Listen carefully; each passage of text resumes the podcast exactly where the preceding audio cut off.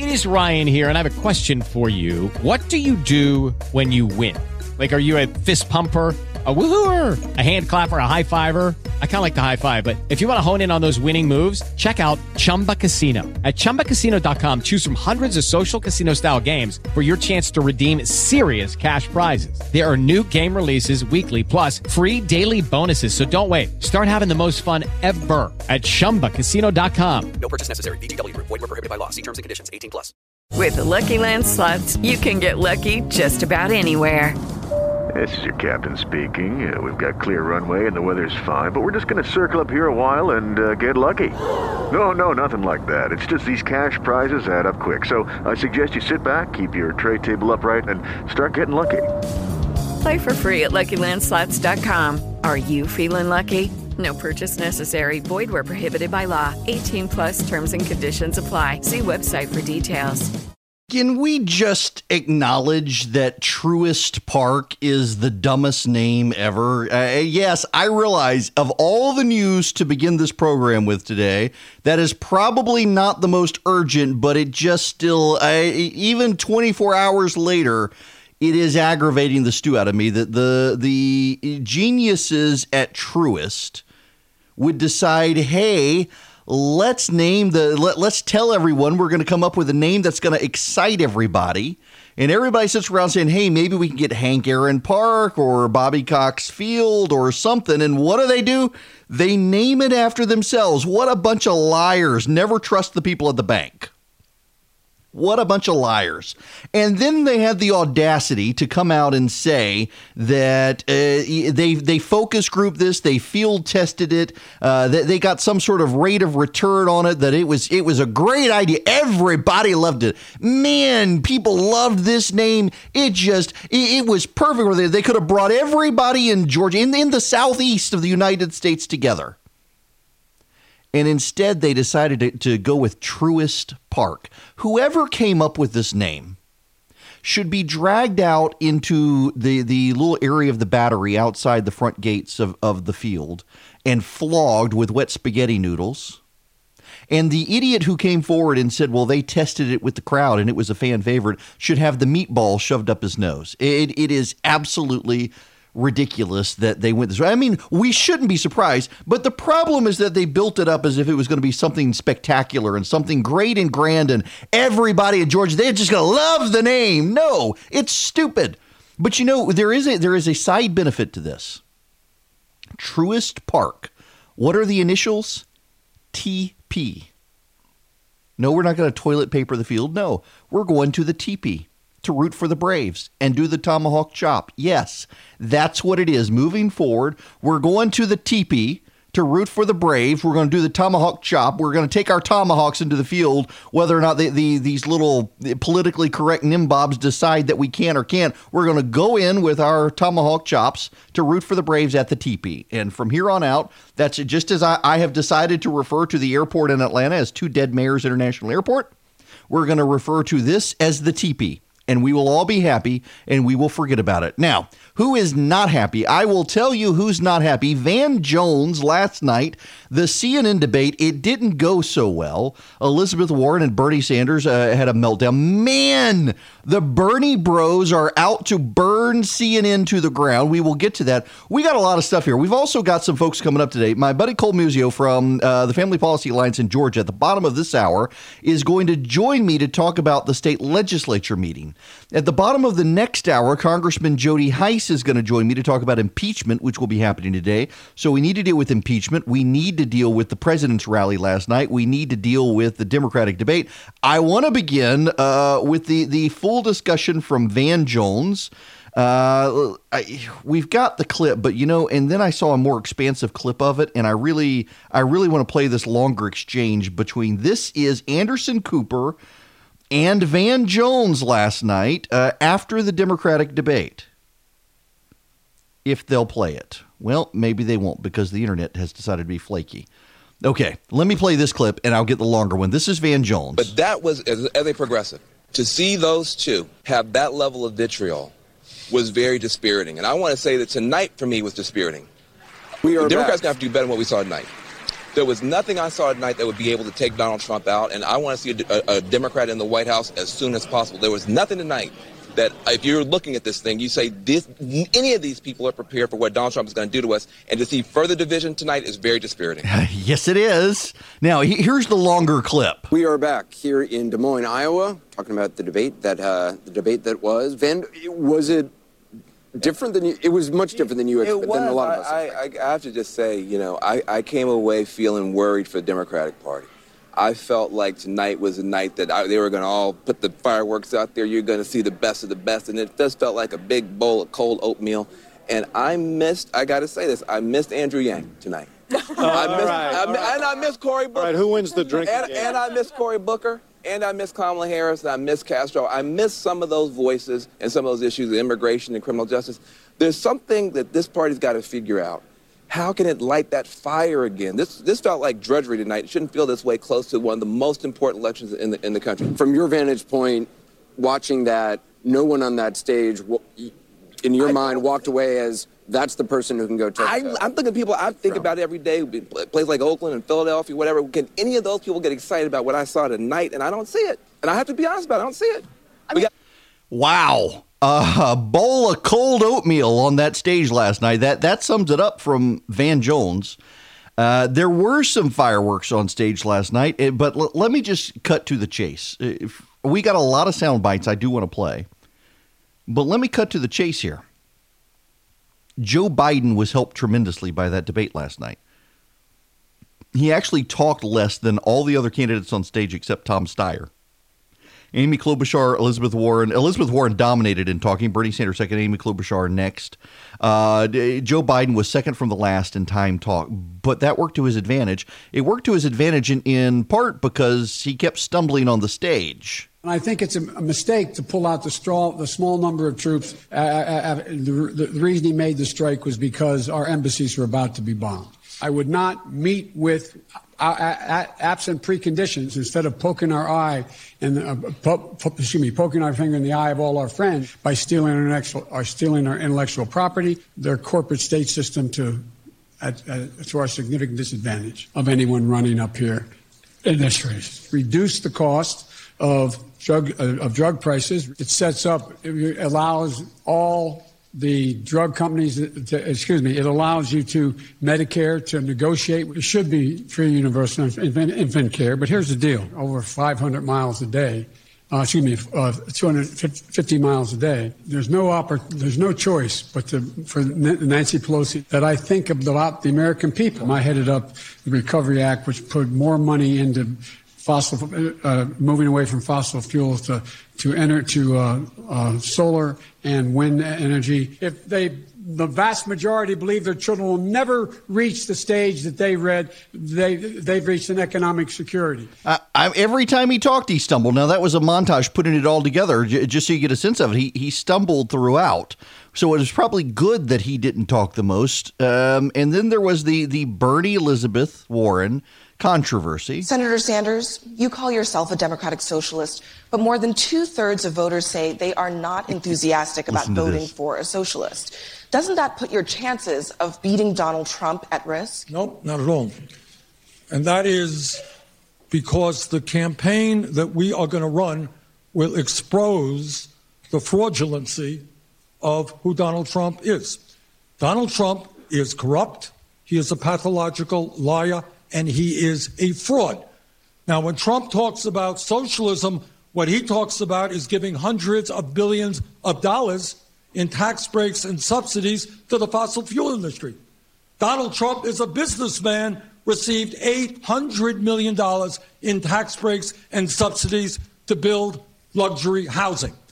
My democratic socialism says health care is a human right. We're going to raise the minimum wage to 15 bucks an hour. We're going to make public colleges and universities tuition free. We're going to have a Green New Deal and create up to $20 million saving the planet for our children and our grandchildren. We are going to take on the greed and corruption of the pharmaceutical industry and the insurance company.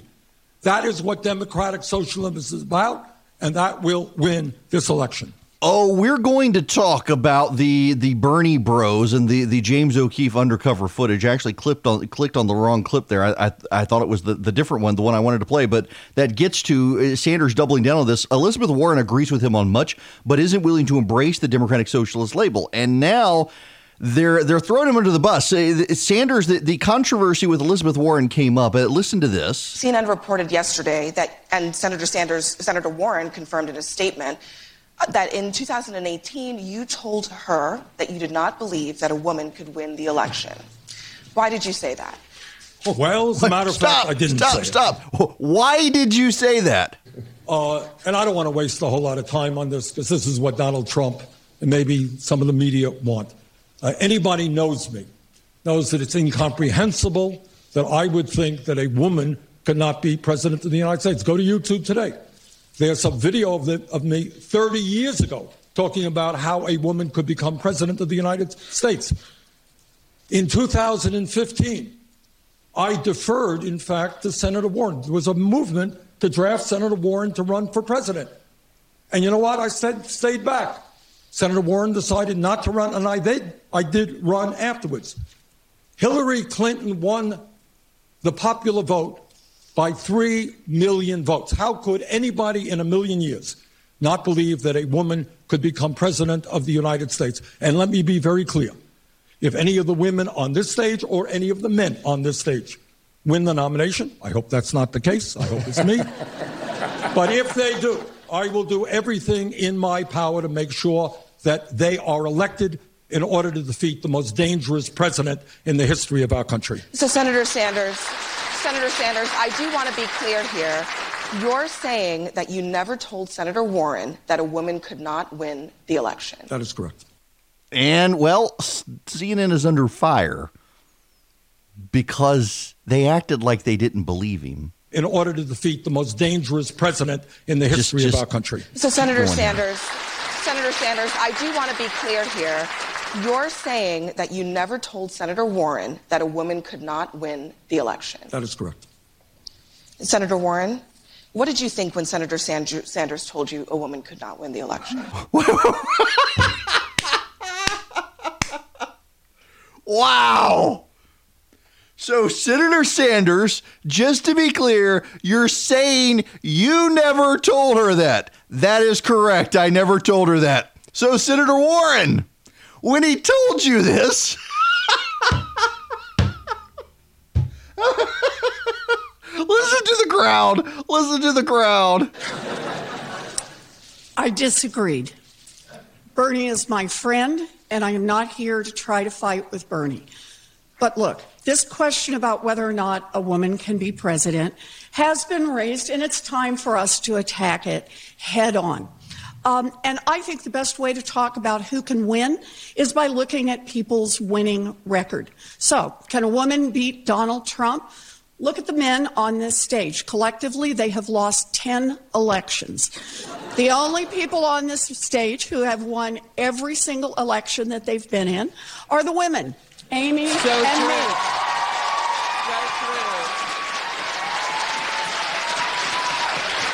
Oh, she went there. She went there. Well, listen, I mean, CNN's got to do this because Bernie is now ahead in the polls and everybody's starting to freak out. Nobody actually recognizes Elizabeth Warren can win at this point. She can't. Uh, but they got to stop Bernie Sanders because they're still privately freaked out about the Jeremy Corbyn thing in Great Britain. So uh, over to Joe Lockhart, President Clinton's former press secretary. He continuing on CNN now this morning. Bernie Sanders probably had the most difficult night because I think the people who matter uh, most, care the most about this electability issue and women's not being electable are women. And I can't imagine any woman watching last night and saying, I believe Bernie. I think people believe uh, Elizabeth. Uh, and his explanation was not great. But I think there's some peril in this for Warren, uh, particularly at the end where it, there appeared to be a little bit of uh, lack of graciousness. There's a reason people haven't gone after Bernie Sanders. You know, this is two elections in a row where people have made the decision to, you know, not really attack him because his supporters are very committed to him. Uh, They are very committed to him. Uh, did you know that uh, 16% of Bernie Bros, they call them, uh, Bernie Bros in Wisconsin wound up voting for Donald Trump when Hillary Clinton was the nominee? That's enough to hand the election over to, to Donald Trump in that state. And in fact, in, in a lot of those states, they wound up voting for Donald Trump. it, it is it's it's crazy, crazy. Uh, and the Bernie Bros are something else. We've got the James O'Keefe one. I I, I got to be careful about playing the audio because there's so much profanity uh, by this guy. If you're unfamiliar with Project Veritas, they, they do a lot of undercover uh, exposes. James O'Keefe leads them. And this Bernie bro, who's one of his field coordinators, basically saying that that Stalin had gulags and they were a good thing. They've been mischaracterized by people. They were actually to re-educate the rich people, uh, make them break rocks for a few years. And guess what? Uh, they realized they were poor too, and, and, what they had done to other people. And essentially, I mean, he, he didn't essentially say. He actually said, uh, if you get in the way of the revolution, you're going to be killed, physically, actually murdered. They're going to murder you. And if Bernie's not the nominee in Detroit, uh, they're going to, or in Milwaukee rather, they're, they're going to burn the city to the ground. This is a Bernie bro, and this is very typical for what you hear from the Bernie Sanders supporters out there. Uh, and the media, of course, has chosen to ignore that. But for how long will they? Because they really do blame the Bernie bros for Donald Trump getting elected in part. I mean, they, I realize they blame Comey, they blame blame Russia, but they really also blame the Bernie Bros. How long before the media decides they got to take these people out as a uh, virus within the Democratic Party? I, I suspect we're going to see the media turn on them. Notice how none of them have yet brought up Bernie Sanders writing rape fantasies. That's coming if this keeps up. That is absolutely coming if this keeps up. Hello there. This hour of the program is brought to us by our friends at First Liberty of Georgia. Uh, could not do the program without them, and you probably, once you've used them, can't do business without them ever again. Uh, they're great people. If you're in charge of a business, own a business, and want to grow your business, and you need access to capital, but you don't want to go to some some stupid corporately branded something or other with a crap name like Truist, uh, but actually want to go to decent, good people. I'm sorry. I'm still mad about this this stadium name. But you don't want to use a bank and a bank bureaucracy and the geniuses there who come up with stupid names. Uh, go to the Frost family. Uh, they're wonderful people. They're out of Newnan. Uh, they, if you're listening anywhere in the nation, they can help you, not just Georgia. Uh, but the website is firstlibertyga.com. They're a building loan. They make their own lending decisions. They can help your business grow. Uh, just reach out to them. Tell them I sent you. Tell them I sent you. Uh, they can help you. Firstlibertyga.com. Build a relationship with them uh, instead of with, with corporate brand manager nonsense who take over fields and ruin the names. Okay. We have a lot more to go on the Democratic primary. This is going to be a very busy show today. I got to be intentional with everything. Uh, but I also want to make time for the state legislature. At the bottom of the hour, uh, Cole Muzio is going to join me from the Family Policy Alliance to talk about uh, conservative legislation uh, winding its way through the Georgia legislature this year. Um, so we'll be dividing our time. We'll take your phone calls as well. The phone lines are open. The phone number is 877 97 Eric. 877 973 7425 is the phone number. Uh, there's a report out from Politico while we're on the subject of the debate Bernie Sanders' campaign admits anti Warren script was deployed in multiple early states. Uh, the campaign initially attributed the talking points to rogue staffers and supporters, uh, launched an online campaign to convince people the document was fake. The controversial talking points attacking Elizabeth Warren that Bernie Sanders' campaign deployed were given to teams in at least two early voting states on Friday, three Sanders campaign officials confirmed. Volunteers and staffers used the script on Saturday while canvassing for votes, meaning the talking points were more official than the Sanders campaign previously acknowledged. The campaign pulled back the script, which described Warren's appeal as limited to the highly educated and financially well off. That's actually true. Later on Saturday, after the story was published, we have hundreds of employees. Elizabeth Warren has hundreds of employees, and people sometimes say things they shouldn't. But it turns out uh, that it actually was an official campaign document attacking Elizabeth Warren as a candidate with limited appeal. You know, that is she and Pete Buttigieg. That's actually true. Both of them are candidates that rich white people like, and that's about it. Uh, and the Sanders campaign is smart to point that out. Listen, there can be only one alternative to Joe Biden. And right now, the Democratic field is so crowded that they can't distinguish themselves in the pack. So Joe Biden continues to be the front runner. This is very much what happened to McCain in 2008 and Romney in 2012. And frankly, when Trump got ahead in 2016 on the Republican side, once someone really got ahead and started building a base of support, which Bernie already has, but which Joe Biden has in spades with black voters and with uh, blue collar voters and with Obama loyalists, um, Bernie Sanders and Elizabeth Warren have a real hard time trying to build a coalition base that can pick apart from Joe Biden's base and also uh, hold their base together. There can only be one to challenge Joe Biden, and there are so many people in the field. And now you've got Bloomberg out there who's pouring money in. wasn't on the debate stage last night. Andrew Yang is still hanging on out there. Michael Bennet allegedly. Michael Bennet got James Carville's endorsement. I, I, I needed to, to, to needle James Carville for that. Um, Bennet, I don't see ever having a chance. Uh, who knew he was still in the campaign? And he's not going to go to Iowa either. Impeachment, by the way, is going to throw a whole wrench in this for the Democrats. But the fields are so crowded, it's preventing consolidation behind an alternative, and that helps Joe Biden, even though he has less money than the other candidates. When we come back, let's look at Georgia for a few minutes and what are the big conservative items here in the state in the legislature. It is Erick Erickson here. So they've been having the, the eggs and issues breakfast this morning with all you can eat Chick fil A uh, in Atlanta. We will get back to the Democratic debate here in a little bit. I'm waiting for Cole Muzio from the Family Policy Alliance to join me as well uh, to talk about uh, the issues he sees coming up in the legislature this year. Uh, so, the chamber uh, breakfast this morning, their big issue is going to be the film tax credit and also stopping uh, major conservative initiatives. You do need to understand your local chamber of commerce tends to be, wherever you are in the state, tends to be more to the right of the Georgia Chamber of Commerce. The Georgia Chamber of Commerce is essentially an entity funded by Fortune 500 companies, uh, which tend to be which tend to lean left. And uh, they're big into crony capitalism, and they are uh, not very big into social conservatism. So they want uh, lots of subsidies and, and breaks for major corporations in the state, and they don't really have a lot to do with Main Street and small small entities in the state. That's that's actually one of my big criticisms and of um, Nathan Deal and, and, and, to a lesser extent Sonny Perdue, but really the Deal administration. I, I have a lot of good things to say about the Deal administration, uh, but one of the major criticisms I had is that I often felt like they were taking policy positions that were designed to help major corporations at the expense of small and medium-sized corporations in the state of Georgia. Uh, why help a Georgia cor- a small Georgia business become a big Georgia business when you could give all sorts of tax advantages and tax breaks to luring an already big business into the state of Georgia? And that seemed to be the approach.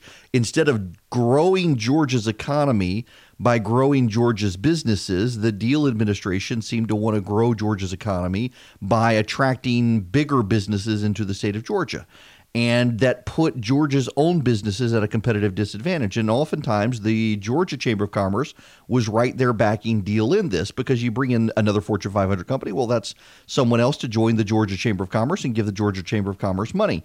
Uh, it is your it's your your Floyd County Chamber of Commerce, your Habersham County Chamber of Commerce, your your Clarke County Chamber of Commerce, Bibb County, wherever you are in the state that really looks after the interests of the, the businesses in that community, of, of the small businesses and the big businesses in that community. And, and there's a disconnect there. There's a growing disconnect over time. Uh, but they had their Chamber of Commerce Eggs and Issues breakfast this morning in Atlanta on those business issues. And there is a lot of common ground among conservatives. And the common ground among conservatives, quite frankly, is uh, we do believe in a free market. We don't believe in government subsidy that affects the film tax credit issue because essentially it has become a subsidy of the film industry in Georgia. I know very few people, I, I, know some, I do know some, but they're in the vast minority of people who want to get rid of the film tax credit. But I know a lot of people who recognize it needs to be reformed. Can it be reformed when you have an obstacle in Georgia? The uh, when you've got all the big businesses in the state aligned, a lot of big businesses in the state now also profit from it because they can buy the tax credit from the Hollywood company and use it to offset their taxes. And that's something that's going to have to be looked at. There are other issues in the state as well, including the infrastructure issue. if we go back, I, I mentioned the news report from the end of 2019. Uh, the University of Georgia in December of 2019 said they expected an economic slowdown this year. And one of the things they noted is that a lot of people aren't going to realize there's an economic slowdown because Atlanta's going to do just fine. It's going to be middle Georgia that suffers. And the further south you go from the Macon Warner Robins area, the worse off it's going to be. You get down towards uh, Adel and you go out towards Bainbridge and Waycross, you're going to have even more trouble. Get into Taylor County, Macon County down south, you're going to have trouble economically in the state. And then in the very northern part of the state as well, you're going to have trouble. Uh, the problem in the northern part of the state is it is beautiful. It is God's country, uh, and because there are mountains, there's only so much flat land there to build on. You gotta you gotta make flat land to build in some cases, and that drives up costs there. But then they're closer to Atlanta. And you get down to South Georgia, there's a problem. You know, uh, Allegiant Air has announced it's going to start regular flights into Savannah. In fact, where is this story? Um, pull up my Slack chat here because my buddy Philip put this in. Um, bum, bum, bum, bum. It is Allegiant Air is going to start. Yes, uh, this is from uh, WMAZ in Macon. Has the story. Uh, five new nonstop routes to Savannah International Airport. Uh, Allegiant is adding 44 new nonstop routes, including 14 routes to three new cities Chicago, Boston, and Houston. There's a lot of leisure demand for cities that are regional destinations, and this route expansion will address some of those needs. Drew Wells, Allegiant Vice President for Planning, says. Also, this growth is about Allegiant being true to our mission and our company. To celebrate the largest expansion in Allegiant history, the company is offering one way fares on new routes as low as $33. Now, the new nonstops will operate twice weekly coming out of Savannah. So, the Savannah airport is going to grow which is pretty impressive. Let's see. Um, so from let me get to the Savannah Airport. I didn't know Gerald Ford had a had a airport named. I'm I'm scrolling through this list here. So the Savannah Airport. Uh, you're going to see uh, flights. Let's see. Uh, Chicago Midway is going to go to Savannah. You're going to have uh, Houston uh, with Savannah.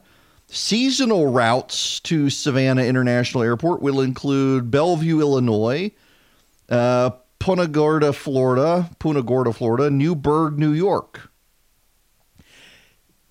In other words, you're going to continue to see economic development in the Savannah area. The airport there is, continues to grow commercially. You're going to see economic development in the Atlanta area. What do you do about the places that are not Savannah and Atlanta. Well, Columbus has Fort Benning. And military money helps stabilize Columbus. What about Macon Warner Robins? Well, you, have got Robins Air Force Base in, in Macon and Warner Robins, uh, but it's not as as big as some of the other facilities. Uh, you've got this major airport complex down in Middle Georgia that is supposedly there's there's development happening, corporate development happening, but not commercial aviation or, or anything of the like there. Uh, where do you go to develop? Uh, what about Perry? What about Fort Valley? And then the other problem you have is if you look at the map of Georgia, while there are highway systems that are growing, you've got the, this uh, US 80 corridor from Columbus over to Macon. You've got the development along. Uh, if you've never been down to Middle Georgia, I realize you're you're you have no idea what I'm talking about.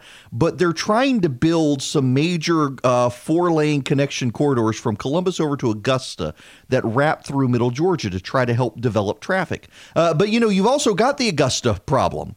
Augusta, pretty big city.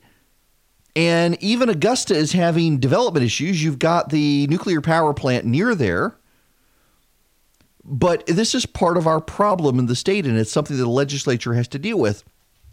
When all of the state is falling behind except Atlanta, the media in the state, which is so Atlanta centric, and the Chamber of Commerce in the state and others, they tend to ignore the growing poverty and problems in the rest of the state. And the governor is very actually mindful of this stuff because the governor uh, has, he won using the support of, with the support of, the people in South Georgia. The governor didn't win in Atlanta, and he knows this, and he knows he's got obligations to the rest of the state. And that's going to shape his policy. It's going to shape his education policy. It's going to shape his taxation policy. It's going to shape his health care policy. It's going to shape his economic development policy. There's a lot of land outside of Atlanta, particularly south of Atlanta, that can be developed. Uh, you know, between my house, so I live in Macon. Um, if you ever drive south on 75, I go from Atlanta down to Macon. And when you get south of Forsyth in Monroe County, there's a huge tract of land there that they turned into a development area. And they've got a, what is it, five below? They've got a distribution facility uh, for that area. And there's a lot of other land there that could be developed.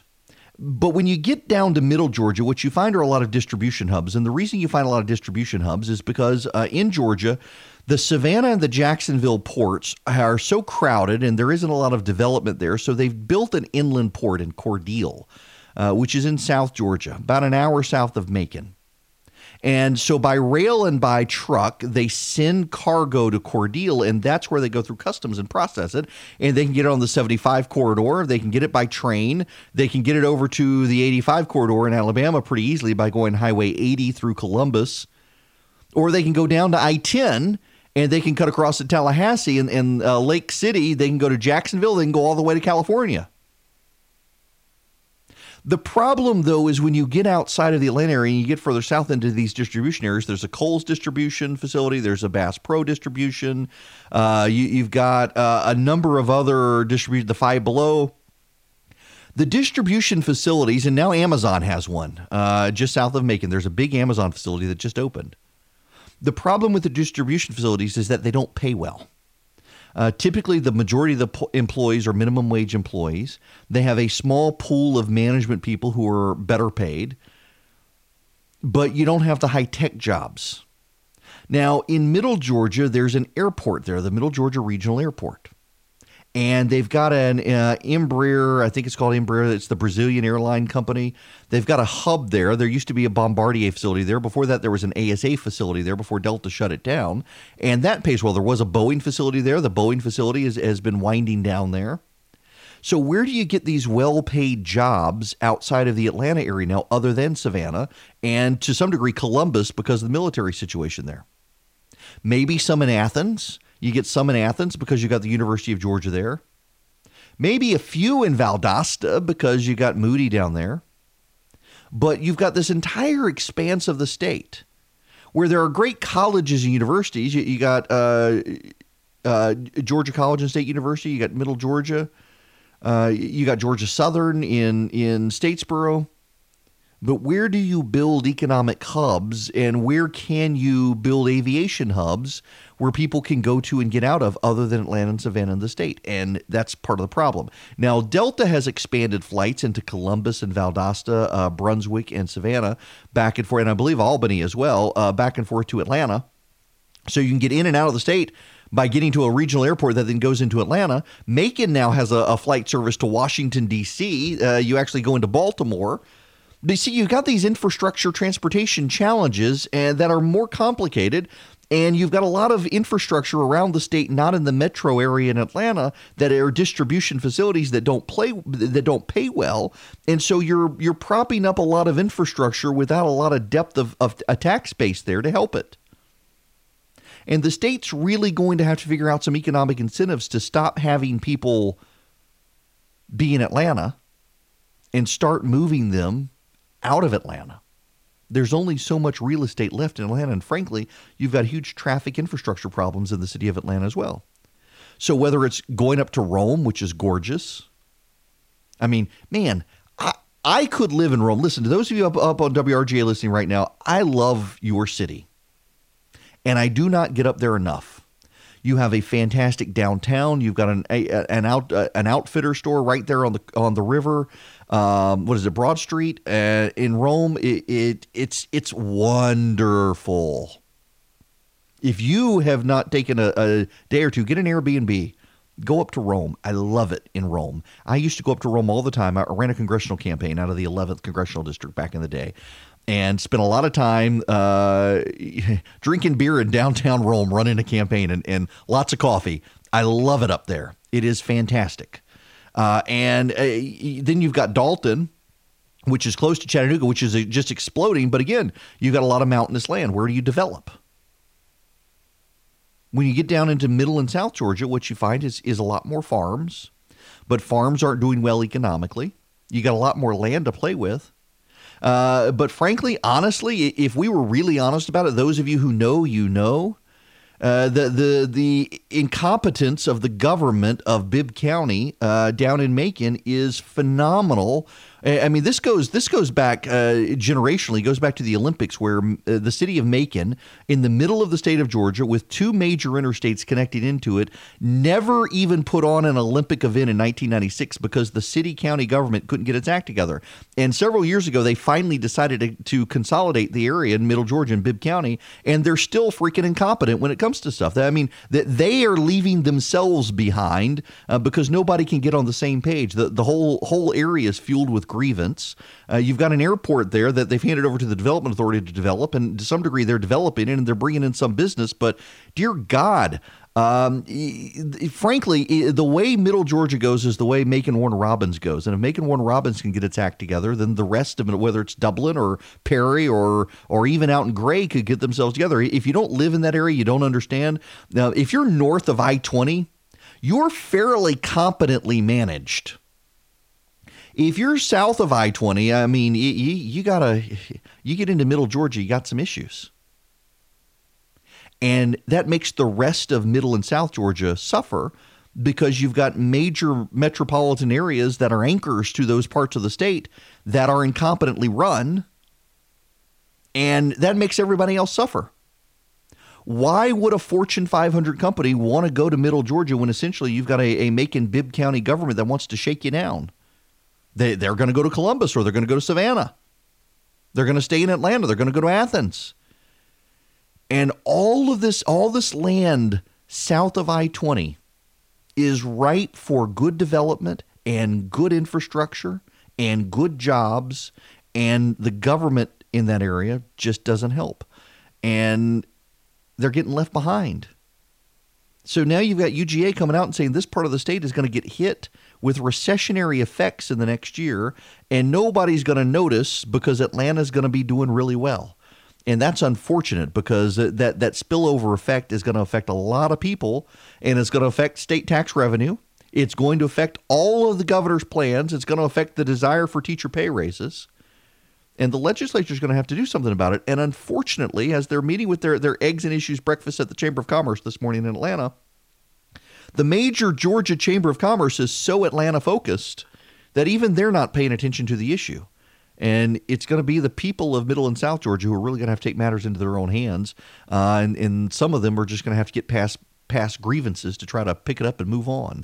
Well, I'm afraid Cole was held up. We will get back to Cole and, and go through his legislative agenda. I want to get back into the Democratic debate, having now given you my dissertation on, on some of the problems out there. Um, Mike Bloomberg is trying to get traction during the Democratic debate. He went on Stephen Colbert's show last night. I, I got it. I have been on the Colbert Report. If you remember Stephen Colbert's original uh, Colbert Report, let, let, me tell you how it worked for me, and, and it gives you a sense of how this operates. And I'm sure it didn't operate that way with with Bloomberg, and that Colbert doesn't necessarily do this anymore. But I was interviewed by the Colbert Report to come on. I had just gotten hired by CNN in the end of 2009.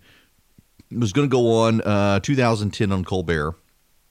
And they went through an interview with me of all of the topics that might be of interest. And that was the first interview. And they said they'd call back in three days, and they called back in three days, and they said they had narrowed down the topics to the the three that they thought Stephen Colbert would be most interested in.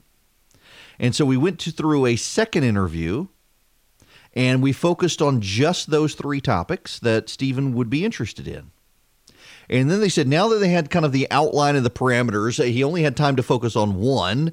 And they wanted to go, they would call me back after they had met with him in, in the days before the show, and they would uh, go through in depth detail with me. And so they went uh, back in 2010, they went in depth issue with me and I can't even remember. It was it was the 2010 election, and how did I think Republicans were going to be able to leverage that, particularly when people really did need healthcare reform in the country. And we did a probably 30 minute interview on the phone with his producer, and then they flew me to New York. I got into the room. Uh, it was a great room, great people. He's very, very nice. He came in, met with me. Um, this was the topic they wanted to cover. Uh, they spend a little more time. Here's his angle. Here's what he's going to go. Uh, I, I get out on set. We sit down for the interview, and it is absolutely nothing about what we had discussed. It was actually personal about me. Uh, and it completely threw me for a loop. And I, everybody said I did great. They said I did great. It was that that was it was totally ambush interview. And uh, he was a very nice guy. His staff were very nice, and I came away feeling like I had been played. And of course, I, I had been played, given what they'd done. And, and he would never, ever, ever do that to a Democrat, I assure you. He would never do that to someone on the left. Uh, he has since gone to CNN and he's turned political comedy into a thing. He is a man, you know, th- there's something to be said for the number of people in the United States who have made a career off of hating Donald Trump. Now he's he made his career before Trump, but really this this this nightly show on CBS uh, for Stephen Colbert. Uh, where he took over from Dave Letterman, he has made it all about Donald Trump. All of his comedy is political comedy, and, and for the left, who have embraced politics as religion, it works for them for now. But then you go beyond Colbert. You've got this new Lincoln group that has started up. It's a bunch of disaffected Republicans who are out to get Donald Trump, and anyone who says anything nice about him, they're willing to burn him down to the ground. And they got some friends of mine who are there, and I don't mean disrespect to them, but I'm shocked by the number of people who are also affiliated who are completely unsuccessful, failed at life, and, and the only thing they're good at is preying on the vanities of anti-Trump donors uh, to keep. I mean, whole careers have been built out of opposing Donald Trump. I mean, you want to know why the economy is doing so well? All of these people who could otherwise not work have jobs attacking the president of the United States and and they owe their livelihoods to him and yet they hate his guts and it's deeply ironic they can't even remember it. Uh, can't even recognize it. Okay, a quick timeout for a new sponsor I'm actually excited about, but it's confession time in the process of me being excited about the sponsor. So you know, after all the lung stuff I had several years ago, it took me a long time before I was cleared to actually go back and do serious exercise at the gym. And I finally decided to go back to CrossFit about three months ago. Now, I've been paying for the private lessons instead of going to the open hours uh, because I don't want anybody to see my fat behind working out right now uh, as I'm doing burpees and uh, double unders and all the other awful stuff. Uh, but I'm only going three days a week because it's expensive to do the private stuff. I got to have to do something at home because I got a couple days a week where I got to be burning calories when I'm not doing it. And I was really thinking about the Peloton option, but I don't want to pay a ton for Peloton. And it's expensive. Well, I discovered Echelon, and now I'm really actually pleased that Echelon is a sponsor of the show. It's a live and on demand studio classes in your home. You can use your iPad. Uh, you can put them on your fitness bike. You can put them on, uh, they've got them on the Apple TV or, or your TV. You can stream it. You can get them on your iPad. They've even got one of the mirror options where you can do the exercises in the mirror. Join hundreds of thousands of people, myself included now, uh, getting fit with Echelon. You don't have to pay a ton for Peloton. You can get an Echelon bike today for under a $1,000. So go to echelonfit.com slash Eric. Learn about their limited time free Apple iPad and complete details of the exclusive offer. Echelon, it's your time. Make the most of it and don't go broke doing it. That's E E E C H E L O N. E C H E L O N Eric. Echelonfit.com slash Eric. Y'all, I'm if I can do it, you can do it. It's great, and we'll get in shape together. Welcome back. It is Erick Erickson here, the Erick Erickson Show across the state of Georgia. The phone lines are open 877 97 Eric, 877 973 7425. Uh, them's the phone number. Uh, it's only one. If you want to call in, uh, more than welcome to. Uh, we've got at the bottom of this hour, Congressman Jody Hice is going to join me to talk about the Democrats' impeachment efforts. Uh, we also, in addition to the Democrats last night, We had the president of the United States doing a campaign rally in Wisconsin. It was not quite as white as the Democratic debate. Way more diversity in the Trump rally than on stage of the Democratic debate last night. Here's the president. Bernie and the radical left cannot protect your family, and they cannot protect our country, nor do they want to, I think. Bernie Sanders, AOC, all these people liberal lawmakers are pushing a government takeover of health care that would strip 180 million Americans of their private health insurance. Many of you have great insurance. Republicans will never let that happen. Politicians, I call them the do nothing Democrats, support deadly sanctuary cities, demonstrating their contempt, scorn, and disdain for everyday Americans. These jurisdictions release dangerous, violent criminal aliens out of their jails and directly onto your streets where they are free to rob, attack, and murder American citizens. You have it right here. You have it right here. But crazy Bernie Sanders and the Washington Democrats, by the way, Bernie is surging. Bernie, Bernie is surging. Bernie. But the Democrats are outraged that we killed this terrorist monster, even though this monster was behind hundreds and hundreds of deaths. He's never leaving. They say he's going to win, he's never going to leave. You know, these people, it's called Trump derangement syndrome. It really is. They are. I I happen to know the guy who started using that term first. Um, he, there's a reason I wanted to play all those clips together without talking between them. Do you get the common theme? Did you hear the common theme? Democrats are too far left and Bernie. Part of me thinks, okay, here's what I can tell you behind the scenes that I know for certain, talking to people in the White House. Uh, they are more concerned with Joe Biden than the other candidates, or at least they, they have been. They're they're less concerned than they had been because of Biden's funding. The president has way more money than Joe Biden and will be able to find Joe Biden. This is going to be a very bitter contest. And one of the major parts of this contest is going to be about uh, driving out the bases. And if it's Joe Biden, the Republicans are increasingly comfortable with the fact that a lot of Bernie Sanders supporters are not actually going to go out and vote for a Joe Biden or an Elizabeth Warren for that matter. And that puts Joe Biden, if he's the nominee, at a, at a bit of a deficit in the vote. He's got a real deficit in the money. And the Republicans think they may be able to have uh, a level of advantage there.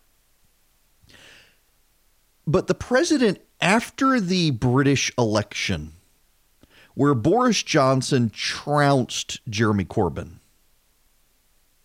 the president and his team are seeing the increase in the polling for Bernie Sanders, and they're looking at it this way.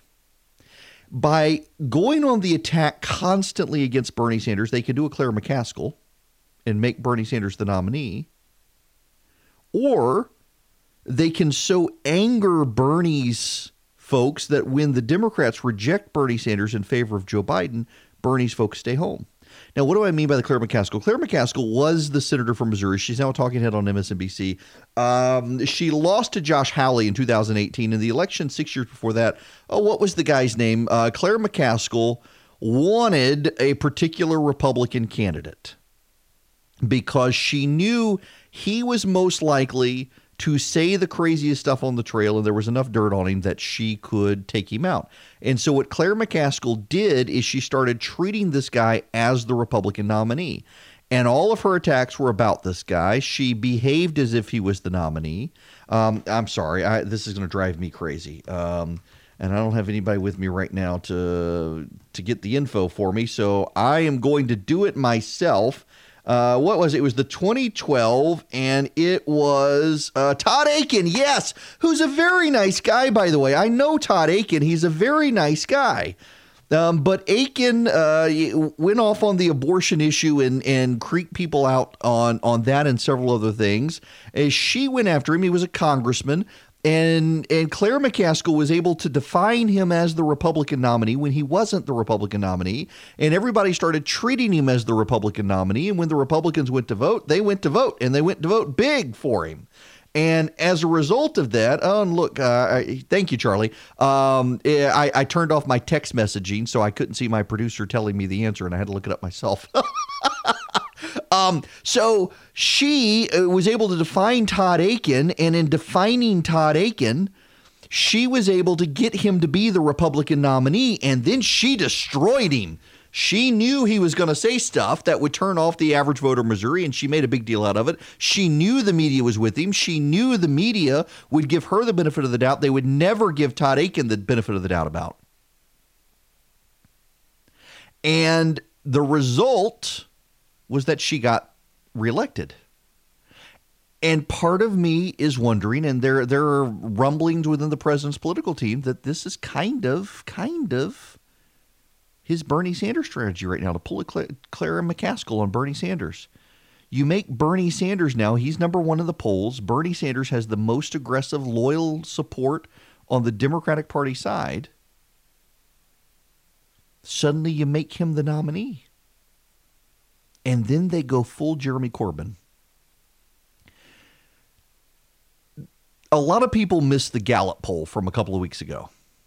Gallup uh, used to be Gallup. You know, Gallup stepped aside uh, because they got so much wrong. When was it in in 2012? I guess it was 2014. I can't remember. Gallup decided they were going to stop doing presidential polling for a while because clearly there was something up with their formula that wasn't working. They've retweaked their for, their polling model. They're getting back in the game, but Gallup actually does do some very consistent in-depth polling that no one dismisses because they know Gallup does on these issues have a very good track record. It's one thing to do a presidential poll, it's another thing to kind of get the pulse of the American public. And Gallup has uh, historic polling going back uh, decades, going back to like Eisenhower in some cases. And there's actually been in the last couple of years a trend of people more identifying as conservative than than progressive. In fact, uh, progressive has never gotten ahead of conservative in this country. It's gotten very, very close. In the Obama years, uh, progressive and, and conservative were very, very close to each other, while moder- people who consider themselves moderate are always dominant. But among the major ideological groups, conservative leads. And when push comes to shove with moderates, it turns out that moderates tend to lean a little more conservative in their worldview, even though they tend to vote Democrat. You do need to understand this. A moderate tends to be a Democrat, and an independent tends to be a Republican in the use of terminology. But when it comes to ideological makeup, most people in this country uh, still, even in the age of Donald Trump, tend to view themselves as more conservative, which is somewhat counterintuitive because in the age of, of Barack Obama, there was a growing number of Americans who consider themselves liberal or progressive instead of conservative. And you would think, given that the president polls as badly as he does repeatedly with job approval that a lot of Americans would reject conservatism because it's so tied to the president. But actually, no. Uh, something like 27% of, of people say they're progressive and 37% say they're uh, conservative. The rest say they're moderate. And that's pretty consistent. And this is a pretty consistent makeup of the American public over, over time and the Gallup voting, the, the, their model now, they use cell phones, they use uh, live uh, landline interviews and stuff. The model's solid. And so you've got more people in this country who consider themselves moderate than conservative, and more people in this country who consider themselves conservative than progressive. And it doesn't help when you've got Bernie Sanders on the campaign trail saying this sort of stuff, like in the debate last night. Senator Sanders, you call yourself a democratic socialist, but more than two thirds of voters say they are not enthusiastic about voting for a socialist two thirds of voters. That that's very in line with where Gallup is. Doesn't that put your chances of beating Donald Trump at risk? Nope, not at all. And that is because the campaign that we are going to run will expose the fraudulency of who Donald Trump is. Donald Trump is corrupt, he is a pathological liar, and he is a fraud. Now, when Trump talks about socialism, What he talks about is giving hundreds of billions of dollars in tax breaks and subsidies to the fossil fuel industry. Donald Trump is a businessman, received $800 million in tax breaks and subsidies to build luxury housing. My democratic socialism says health care is a human right. We're going to raise the minimum wage to 15 bucks an hour. We're going to make public colleges and universities tuition free. We're going to have a Green New Deal and create up to $20 million saving the planet for our children and our grandchildren. We are going to take on the greed and corruption of the pharmaceutical industry and the insurance company. That is what democratic socialism is about, and that will win this election. You can't even say democratic socialism, except that's not what it's about. You want a sense of what democratic socialism is about? Look at the Bernie Bros who are out organizing for him. There, so there's a podcast. Uh, it's it's um, Crapo Treehouse, Crap House Trees. I I I I honestly actually can't remember. Um, it's something Treehouse and uh, these are the Bernie Bros, and they have a podcast, and they are misogynistic, they are anti-Semitic, uh, they're anti-Catholic, uh, they want to they want to hate everybody. They they do hate everybody. They want to burn capitalism to the ground. They feel left behind. Meanwhile, they're, they're making a lot of money doing this sort of stuff. Uh, and you get a sense of the Bernie bro. I'm sure he listens to that podcast. Who is one of his field organizers? Who says they're going to destroy uh, they're they're going to destroy Bernie. They're going to destroy, or not destroy Bernie. They're going to destroy capitalism. They're going to destroy anybody who stands in their way. They're going to kill people who stand in, against the revolution. If Bernie Sanders is the nominee, they're going to burn uh, Milwaukee to the ground. On and on and on and on and on it goes. These are not people most Americans want to vote for. And it very much does go to the Cor- Jeremy Corbyn election in Great Britain. Jeremy Corbyn could not get a handle on anti Semitism for all the talk about Donald Trump letting anti Semitism in this country off the chain and hate off the chain in this country. Uh, the Bernie Sanders people are, I mean, the, the second coming of the Nazis almost. These people are overwhelmingly uh, white, angry white men. Oh, and, and their their their female cohorts and they want to destroy capitalism. They want to destroy freedom. They want to put you in re-education camps. Uh, schools are to be uh, vessels of indoctrination, not actually education, and they're very open about it. They are very open about it. Uh, you know, Hitler and Stalin were kissing cousins ideologically the Nazis uh, believed in the in the the pretend private sector that was completely cold, uh, uh, controlled by the Nazi regime. Uh, the Soviets just gave up the farce and controlled everything. But I mean, ideologically, they were soulmates. And you see this when you listen to to the aggressive Bernie Bros out there. You you get this sense. I mean, they're probably learning German or Russian right now. A lot of them. It's crazy to hear these people. They are genuinely unhinged from reality, unmoored from the way the world actually works. They are convinced that that the free market is bad, capitalism is bad, uh, Christianity is bad, Judaism is bad, uh, religion itself is bad. That, that everyone should believe in the state, worship the state, and Bernie Sanders should be in charge of it, and they're going to burn it all down if he's not. And as these people get exposure, if Bernie Sanders is the nominee, it's going to spook people. Bernie is a man who wrote rape fantasies, and I'm not making that up. Bernie is a man who went into an American grocery store and while praising lines for, for bread in Russia as proof that no one would starve, lamented that there were too many choices of deodorant in an American grocery store and it was awful that we had that much choice in this country. Put that man in as the Democratic nominee. Donald Trump will get elected for the next 50 years.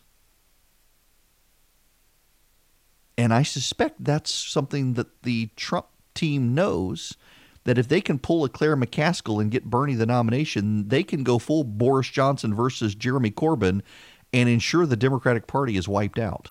I guess I am supposed to send out a recipe tomorrow, and I'm not sure which one I'm going to send out. Um, but if you want to be surprised and get a recipe, uh, text the word recipe to 33777. Text the word recipe to 33777, and I'll be emailing out a recipe tomorrow. The Speaker of the House has just been speaking.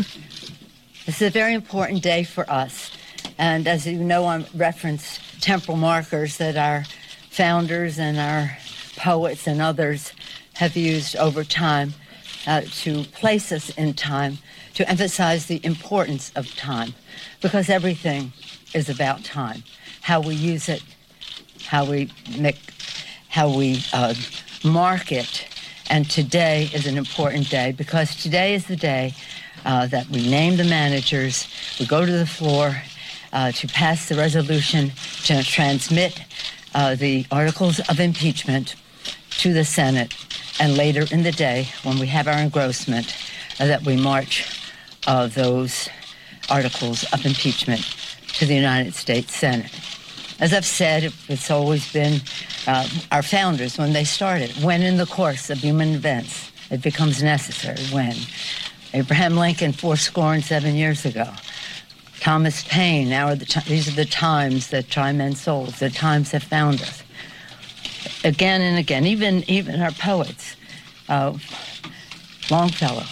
Remember, listen, my children, and you will hear the midnight ride of Paul Revere on the 18th of April in 75.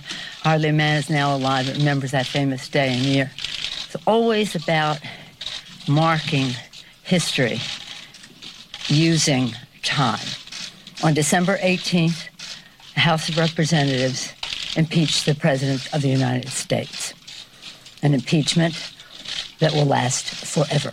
An impeachment that will last forever. Yeah, they're going to drag this sucker out. I, I, was actually talking to a friend of mine who's in Congress last night, and he called me, and I answered the phone, and instead of saying hello, I said, "They're going to impeach him again, aren't they? They're just they're they're going to keep doing this." they're drip, drip, dripping stuff out. I, I don't understand how they can send this stuff to the Senate. The Lev Parnas accusations they came out overnight. We will get into them. And Jody Hice is going to join me at the bottom of the hour.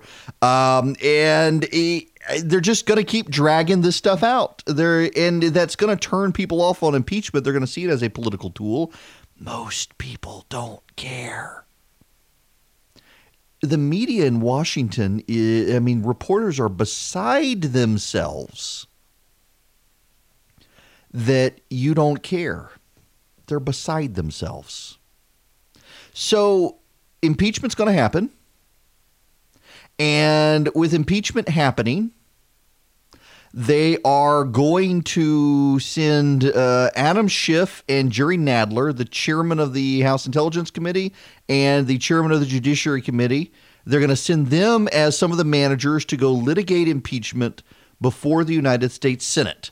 Now, remember, this is a cave on the part of the Democrats because Nancy Pelosi had wanted the rules of impeachment from Mitch McConnell. Mitch McConnell has refused to reveal the rules. In fact, the Republicans in the Senate are still squabbling a bit over those rules and whether or not they're going to have witnesses in the Senate. And I will tell you, it does now appear that the President of the United States is going to be able to call witnesses, including Joe Biden. Here's Jim Jordan. You can't just let the Democrats get the witnesses they want. I mean, we've already had the most unfair process I've ever seen on the House side. Republicans weren't weren't given subpoena authority. The president had no due process. He couldn't cross-examine witnesses. Adam Schiff prevented witnesses from answering Republican questions during deposition. So we've had the most unfair process I've ever seen. You can't go to the Senate and say, "Oh, we're only going to let the Democrats get the witnesses they want." If they move, I hope they don't do that. Again, all the facts are on the president's side. I hope they dismiss this and we get an acquittal right away. But if they go to witnesses, you're going to have to have both sides. And we would love to hear from the whistleblower. Remember, 435 members of the House. Only one member, Adam Schiff, only one member knows who the whistleblower is. Only one member staff got to talk to the whistleblower. And yet that's the individual who's put our country through four months of this. So if you're going to have witnesses, you're going to have to open it up for both sides and have a, have a real fair process at that point. Yes, you are. And I would love for the Republicans to actually call the whistleblower, uh, knowing what we believe we know about him as, as a partisan hack. That would be fun. By the way, this hour of the show brought to you by First Liberty of Georgia, firstlibertyga.com. If you want to grow your business, need a loan for your business, go to First Liberty of Georgia. Great people, the Frost family. Tell them I sent you and they will help you grow your business, get you access to capital without all the bank bureaucracy. FirstLibertyGA.com is their website. Hello there. It is Erick Erickson here. Uh, there's a lot happening uh, on today, and I am uh, waiting now. Congressman Jody Hice is going to check in with us here and they are actually uh, on the floor, or they're they're meeting right now because you've got the votes that will be happening today. I, let me replay this. I, I realize it's somewhat painful to listen to but you probably do need to hear it. Uh, this is a, a, big deal. Nancy Pelosi naming uh, Adam Schiff and Jerry Nadler as the prosecutors in President Trump's Senate impeachment trial. She just had a press conference with them. She's trying to make it sound historic. Uh, no disrespect intended, but um, she maybe should have memorized the speech a little better instead of stumbling around as she did. This is a very important day for us and as you know, I reference temporal markers that our founders and our poets and others have used over time uh, to place us in time, to emphasize the importance of time, because everything is about time. How we use it, how we make, how we uh, mark it. And today is an important day because today is the day uh, that we name the managers, we go to the floor, uh, to pass the resolution to transmit uh, the articles of impeachment to the Senate, and later in the day, when we have our engrossment, uh, that we march uh, those articles of impeachment to the United States Senate. As I've said, it's always been uh, our founders when they started, when in the course of human events it becomes necessary, when. Abraham Lincoln, four score and seven years ago, Thomas Paine. Now are the t- these are the times that try men's souls. The times have found us. Again and again, even even our poets. Uh, Longfellow. Remember, listen, my children, and you will hear the midnight ride of Paul Revere on the 18th of April in 75. Hardly a man is now alive that remembers that famous day and year. It's always about marking history using time. On December 18th, the House of Representatives impeach the President of the United States. An impeachment that will last forever. An impeachment that will last forever, according to Nancy Pelosi. Um, okay, if she says so. Now, listen, this is something the Democrats are going to use as a partisan weapon. They're going to hold it uh, over their head. Uh, they're going to hold it over Donald Trump's head. They're going to put as an asterisk. Um, but it's not going to be successful. It's not going to be an impeachment where they're able to do much of anything. And, and part of the problem is because they rushed it part of the problem is because they didn't do a deep dive in the witnesses they should have done a deep dive on. Part of the problem is there are a lot of witnesses out there that the Democrats needed to engage with, and they chose not to engage with, including John Bolton and others. And it doesn't help that Nancy Pelosi is out there saying, hey, uh, we tried and we couldn't. Um, hang on a second. Uh, I, am I'm, I'm doing what I told my producer I wouldn't do, and I'm actually texting because uh, Congressman Hice, I, I, texted him and said, "I think you're supposed to be on with me," uh, and he says he's actually in a congressional hearing. Uh, he will check. Uh, he will find out. I, I, I, figured he was probably stopped, um, probably stuck somewhere, and and there was a miscommunication along the way. That that's no problem. We'll get him when we can get him because uh, he wanted to talk about impeachment as well. But their whole schedule, because of Nancy Pelosi deciding she wanted to do this vote on the floor managers, has kind of thrown everything for a loop today, including the committee hearings. Uh, not a problem. Um, I want to go to Ted Cruz, who yesterday floated the idea to have witnesses, and if they're going to have witnesses, to have witnesses the Republicans want. Well, the president has a legal team. It's it's, it's led by, by the White House counsel, Pat Cipollone. And so Pat and his team of lawyers will be there on the floor of the Senate. They will be able to present opening arguments. They will be able to present evidence. They will be able to to call witnesses if they choose. And, and it's one of the things, you know, there's all this discussion about witnesses. One of the important things to remember it's not the Senate that chooses to call witnesses. It is the prosecution or the defense typically that says, you know, Pat Cipollone stands up and says uh, the president calls uh, Hunter Biden to the witness stand. Now, at that point, the Senate decides, will we allow you to do that? But it's, it's the initial decision of, of the lawyers prosecuting and defending the case, and, and it'll be the White House defense Okay, team uh, uh, in, in consultation on with the president. Yeah. He's totally going to get Joe Biden and Hunter Biden on the stand, isn't he? He's going to make sure it happens. Uh, a little more from Nancy Pelosi that I want to comment on. Uh, a couple of things here that she threw out there. On January 13th, reports emerged the Russian government hacked the Ukrainian gas company Burisma as part of their ongoing effort to influence U.S. elections to support in support of President Trump. By the way, I haven't wanted to be that guy. I haven't wanted to be that guy because I, I, I don't like the the dumb conspiracy theories that people float out there. But there is she's not drunk, and I see a lot of people. Oh, Nancy Pelosi's been drinking. No, uh, I'm not sure what's going on with her, but there's clearly something with her speech that isn't right, and it's recent. And I'm assuming very much like the president has been sick. There has been a lot of illness floating around Washington D.C., and it, it sounds like she's trying to keep a bunch of snot from going down the back of her throat. Is what it is to me. And just yesterday, the House committee, two of our chairmen here, uh, Chairman Chairman Nadler of Judiciary, Chairman Schiff of Intelligence, Chairman Eliot Engel of Foreign Affairs, and Chairwoman Maloney of Government Reform. Uh, uh, they uh, released new evidence pursuant to a House subpoena. Uh, Lev Parnas, you know who that is, an associate of Rudy Giuliani, that further proves the president was a central player in the scheme to pressure Ukraine for his own benefit in the 2020 election. This is about the Constitution of the United States, and it's important for the, the president to know and Putin to know, the American voter, voters in America should decide who our president is, not Vladimir Putin, Putin in Russia. So today I'm very proud to present the managers who will bring the case, which we have. So it's going to be them.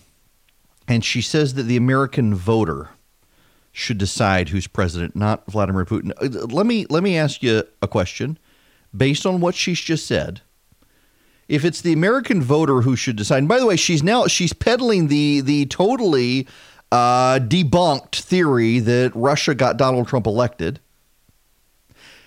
This is, a, I mean, Bob Mueller completely undermined this, and the media is going to let her get away with peddling the fiction they would never let Republicans get away with. Look at how they pounce on Republicans all the time over Burisma and and Ukraine and all that. Here she is peddling this theory that has been totally debunked by Bob Mueller. The media will give her a pass, and she says the American people should decide who's president, not the Russians. Why then let the not let the Repu- why well, let the voters vote in November? Why do impeachment? Because what she's saying here now is that it should be the Democrats who decide who should be president, not the voters. On that logic, and here's here's Jerry Nadler. Uh, this one's fun. There is an overwhelming case, beyond any reasonable doubt, uh, that the president betrayed the country by using, by withholding federal funds appropriated by Congress, breaking the law in doing so, in order to extort a foreign government into intervening in our election to embarrass or to try to embarrass a potential political opponent of his. There's overwhelming evidence of that. We couldn't wait because, I mean, some people said, well, you know, t- let the election take care of it. He's trying to cheat in that election.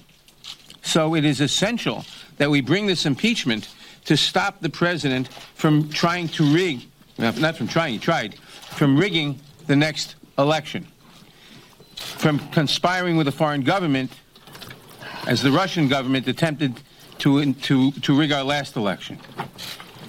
The, over, the evidence is overwhelming.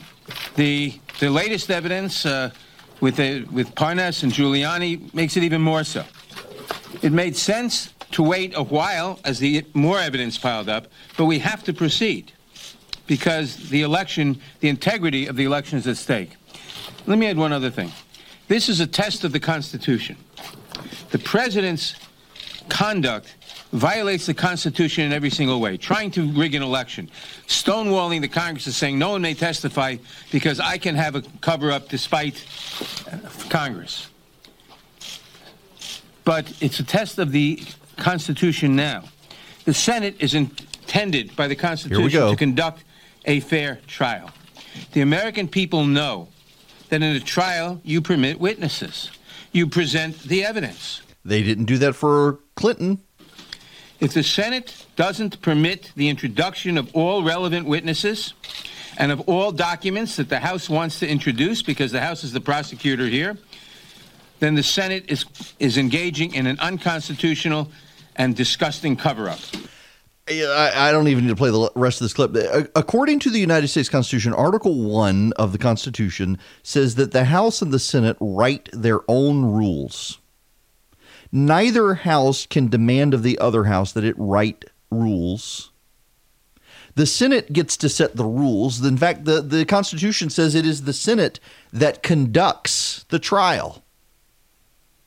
The House managers there's nothing in the Constitution that requires that the Senate require the House to appoint managers. That's convention from the Andrew Johnson impeachment. But there's nothing that requires the Senate do it that way. Now, just so you do understand here, uh, impeachment is older than the United States. Impeachment is uh, goes back to the English Parliament. There were impeachments in the English Parliament. That's where the uh, American colonists drafting the Constitution, uh, newly freed from Britain, came up with the idea. Remember, part of what they wanted, the American colonists, was to have a Britain and a British system that uh, very much was modeled after the freedoms they thought they had, and that uh, the British king they believed had corrupted the system and broke the system. So they wanted to reject a king. Um, there were people who would have gladly made George Washington king, but rejected that system and they were enamored in going back to uh, the democratic era of Athens and the republican era of Rome. They wanted a Roman Senate. They believed in that. They needed to, but they recognized they needed a House of Commons for the people, and, and they shaped it as a as a hybrid between the English parliamentary system that they were familiar with and the ancient democratic systems of of Rome and Athens. And and no reason to call in here and yell at me. We're a republic, not a democracy. Uh, six of one, half dozen of the other, with with some general parameters different, uh, because the Roman system eh, had, had a republic. The Greek system had democracy, but in practice they were uh, functionally the same, except the Roman system got out of hand towards the imperial era.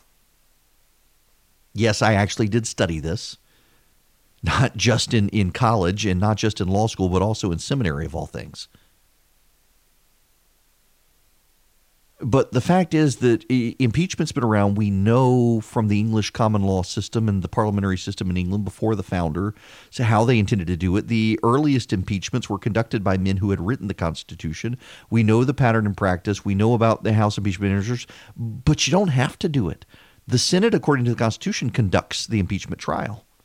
And the Senate, according to the Constitution, drafts its own rules for Jerry Nadler to come and say this is uh, the Senate, if they don't do what the House wants, is unconstitutional, that in and of itself is, is a breach of constitutional decorum because the Senate gets to do its own thing. The Senate gets to draft its own rules. It's a bunch of hogwash to say otherwise. But then ultimately, isn't that the point here? The House of Representatives is engaged in a partisan affair there were more Democrats willing to join Republicans to impeach Bill Clinton than there were Republicans willing to join Democrats to impeach Donald Trump. In fact, they got no Republicans. They made it a partisan affair. They did not do a thorough job. They made excuses for why they couldn't do a thorough job, and now they want the Senate to do the job the House never bothered to do. And the Senate's not going to be bothered to do the things that the House couldn't bother themselves to do. Why should they? And you know, here ultimately is the problem with impeachment, and, and th- this is the, the most frustrating part with impeachment. All of the people who never wanted the president are yelling more loudly now, but they haven't really changed anybody's mind. If you're going to engage in one of the most solemn constitutional obligations of Congress, the potential removal of the leader of the second article of the Constitution, the leader of the executive branch, you should be able to make a persuasive case. And they've so internalized that Republicans are in a cult, a cult of personality and, and can't be persuaded, they haven't even bothered to try. And that's actually not on the Republicans, that's on them. They could have made the case. They could have called John Bolton. They could have called Rudy Giuliani. They could have done all these things for an impeachment trial, and they refused to even fight the fight. And now they're demanding the Senate do stuff they wouldn't do. That's nonsense. All right, the phone lines are open. We're rescheduling all the calls. Uh, the congressman, uh, they wound up having this hearing this morning, having to juggle his schedule around. Cole Muzio is going to join me now at the bottom of the next hour. Uh, tomorrow, the lieutenant governor is going to stop by. On Friday, Governor Kemp and I are going to spend an hour together. Uh, you're going to want to be here for that. And uh, Congressman Hice is going to be here tomorrow as well. The phone number, if you want to be here, if you want to chat, if you got questions about impeachment, about what's happening under the Gold Dome, any of that, uh, all you need to do is call 877 97 Eric. 877 973 7425 is the number. 877 973 7425. Uh, we got a lot more we needed to cover, including going back to the Democratic debate. I mentioned in the first hour Mike Bloomberg bypassing the debate, going on Stephen Colbert's show, and uh, being called out for the, the zero tolerance stop and frisk policy in New York City, and he, he's getting lit up today by some progressive activists for how he apologized. Okay, Mr. Mayor, one week before you announced your candidacy, you gave a speech where you apologized for stop and frisk. Yep. What motivated you in that moment, other than the fact that you were about to try to appeal to a broader Democratic coalition? Look, I started out with mur- 650 murders a year in the city, mostly young minority males had to do something about it. Your responsibility is to stop the carnage. Did the best I could. Near the end, I realized we were getting out of control and doing it too much. Actually, talked to the woman who's my assistant, sits next to me, has a young son. And we talked about what would happen if her son was getting stopped. And I took a look and said, let's try something. Stop doing the stop and frisk and see what happens. We thought murders would go up. It didn't. So I said, let's phase it out. And before I left office, we'd cut 95% of them out. Then I, somebody said, what did you do? And I said, I made a mistake. And if you can't apologize, I don't know how you live with yourself. Sometimes you just, not everything goes right, not everything is, goes the right way. Sometimes you do something wrong. Apologize and get on with it. So, yeah, he's apologizing because he's now got to appeal to Democrats who don't like the policy. Here he is on Elizabeth Warren stuff. What people want to know is that you're they're going to get good government. And when I was mayor, I raised taxes on the wealthy, but we spent the money wisely, and crime went down, and deaths went down, and uh, streets were cleaner. And people don't mind paying taxes if they see they get something for it. Mm-hmm. How do you feel about Elizabeth Warren's uh, wealth tax?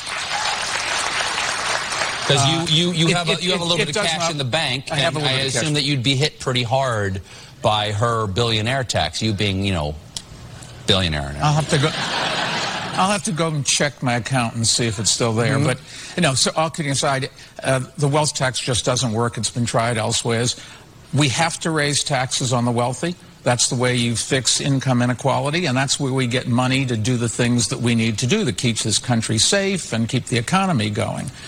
But uh, you don't just go and do it for the heck of it because you want to be mean. You do it because you need the money and you can tell, and you're going to spend it wisely. It's amazing the number of Democrats who love the idea of the wealth tax. Uh, we, we need to. Roger Scruton has died. And I want to I want to read you some of what he wrote about this when we come back. Uh, he- one of the last great conservative philosophers um, uh, of the real conservative revolution in this country, and it- it's directly relevant to what the Democrats are doing. Give you an eye into this. We got to get back to the Democratic debate as well, and a little more of what's happening under the Gold Dome when we come back. We'll take your calls as well. 877 97 Eric is the phone number. Okay, a quick timeout for a new sponsor I'm actually excited about, but it's confession time in the process of me being excited about the sponsor. So, you know, after all the lung stuff I had several years ago, it took me a long time before I was cleared to actually go back and do serious exercise at the gym. And I finally decided to go back to CrossFit about three months ago. Now, I've been paying for the private lessons instead of going to the open hours uh, because I don't want anybody to see my fat behind working out right now uh, as I'm doing burpees and uh, double unders and all the other awful stuff. Uh, but I'm only going three days a week because it's expensive to do the private stuff. I got to have to do something at home because I got a couple days a week where I got to be burning calories when I'm not doing it. And I was really thinking about the Peloton option, but I don't want to pay a ton for Peloton. And it's expensive. Well, I discovered Echelon, and now I'm really actually pleased that Echelon is a sponsor of the show. It's a live and on demand studio classes in your home.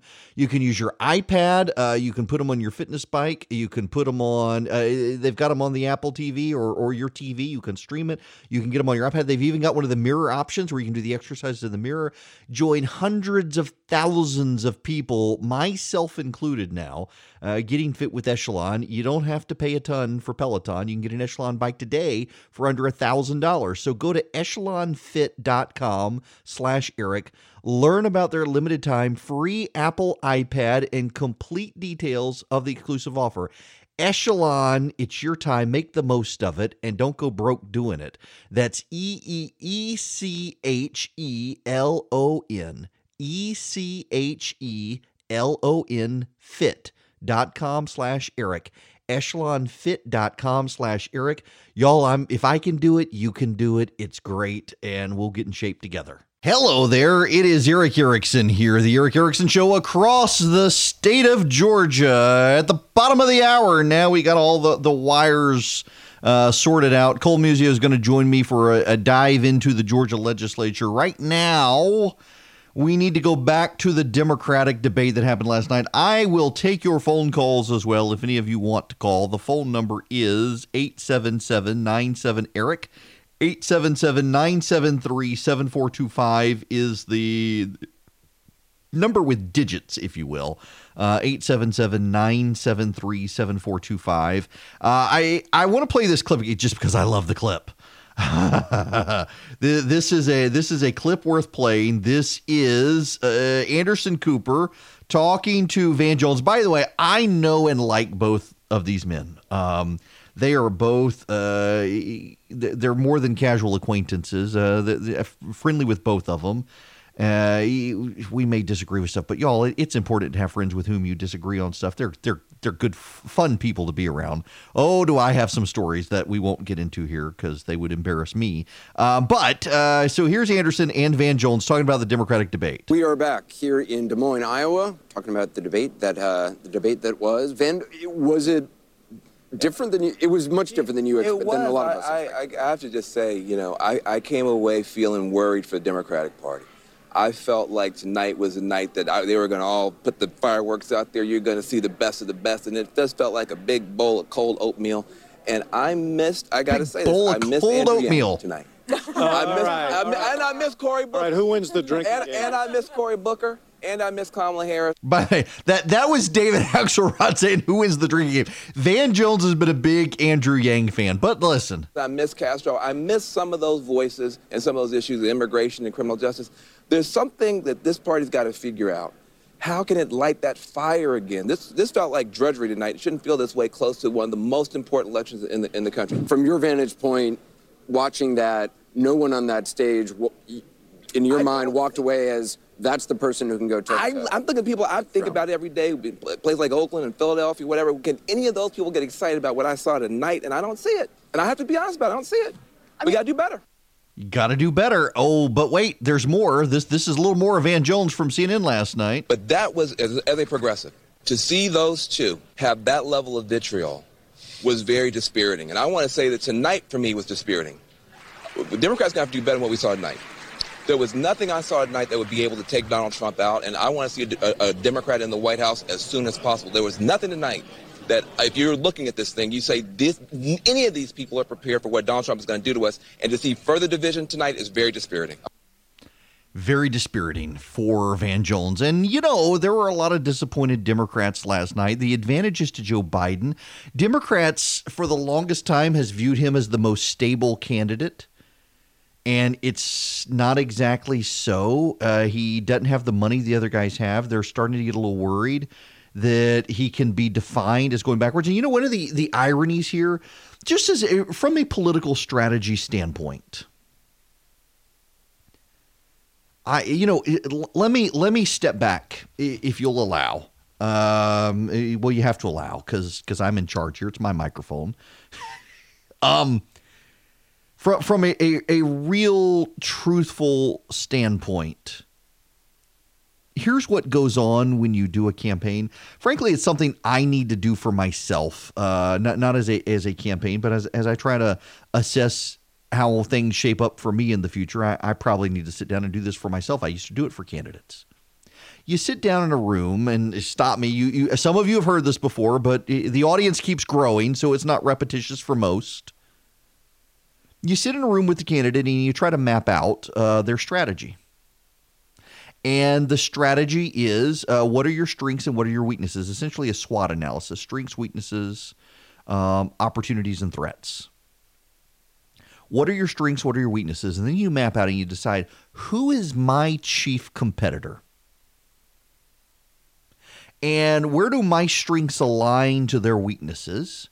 And how can my strengths be used against them in such a way to make me look better? And from there, you essentially develop your theme and how you stand out from the rest of the pack.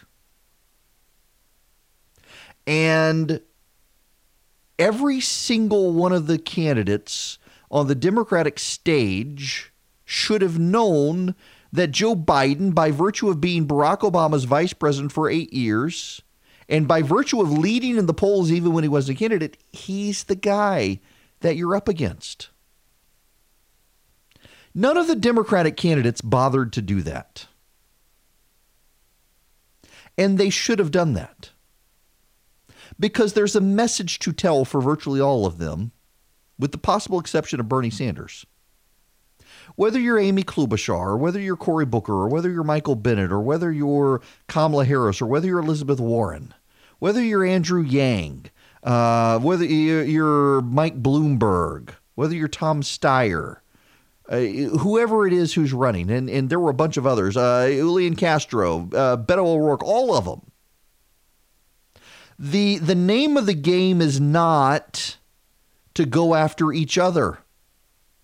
The name of the game is to go after the guy who you believe is your biggest rival, and that's Joe Biden because he's in the lead.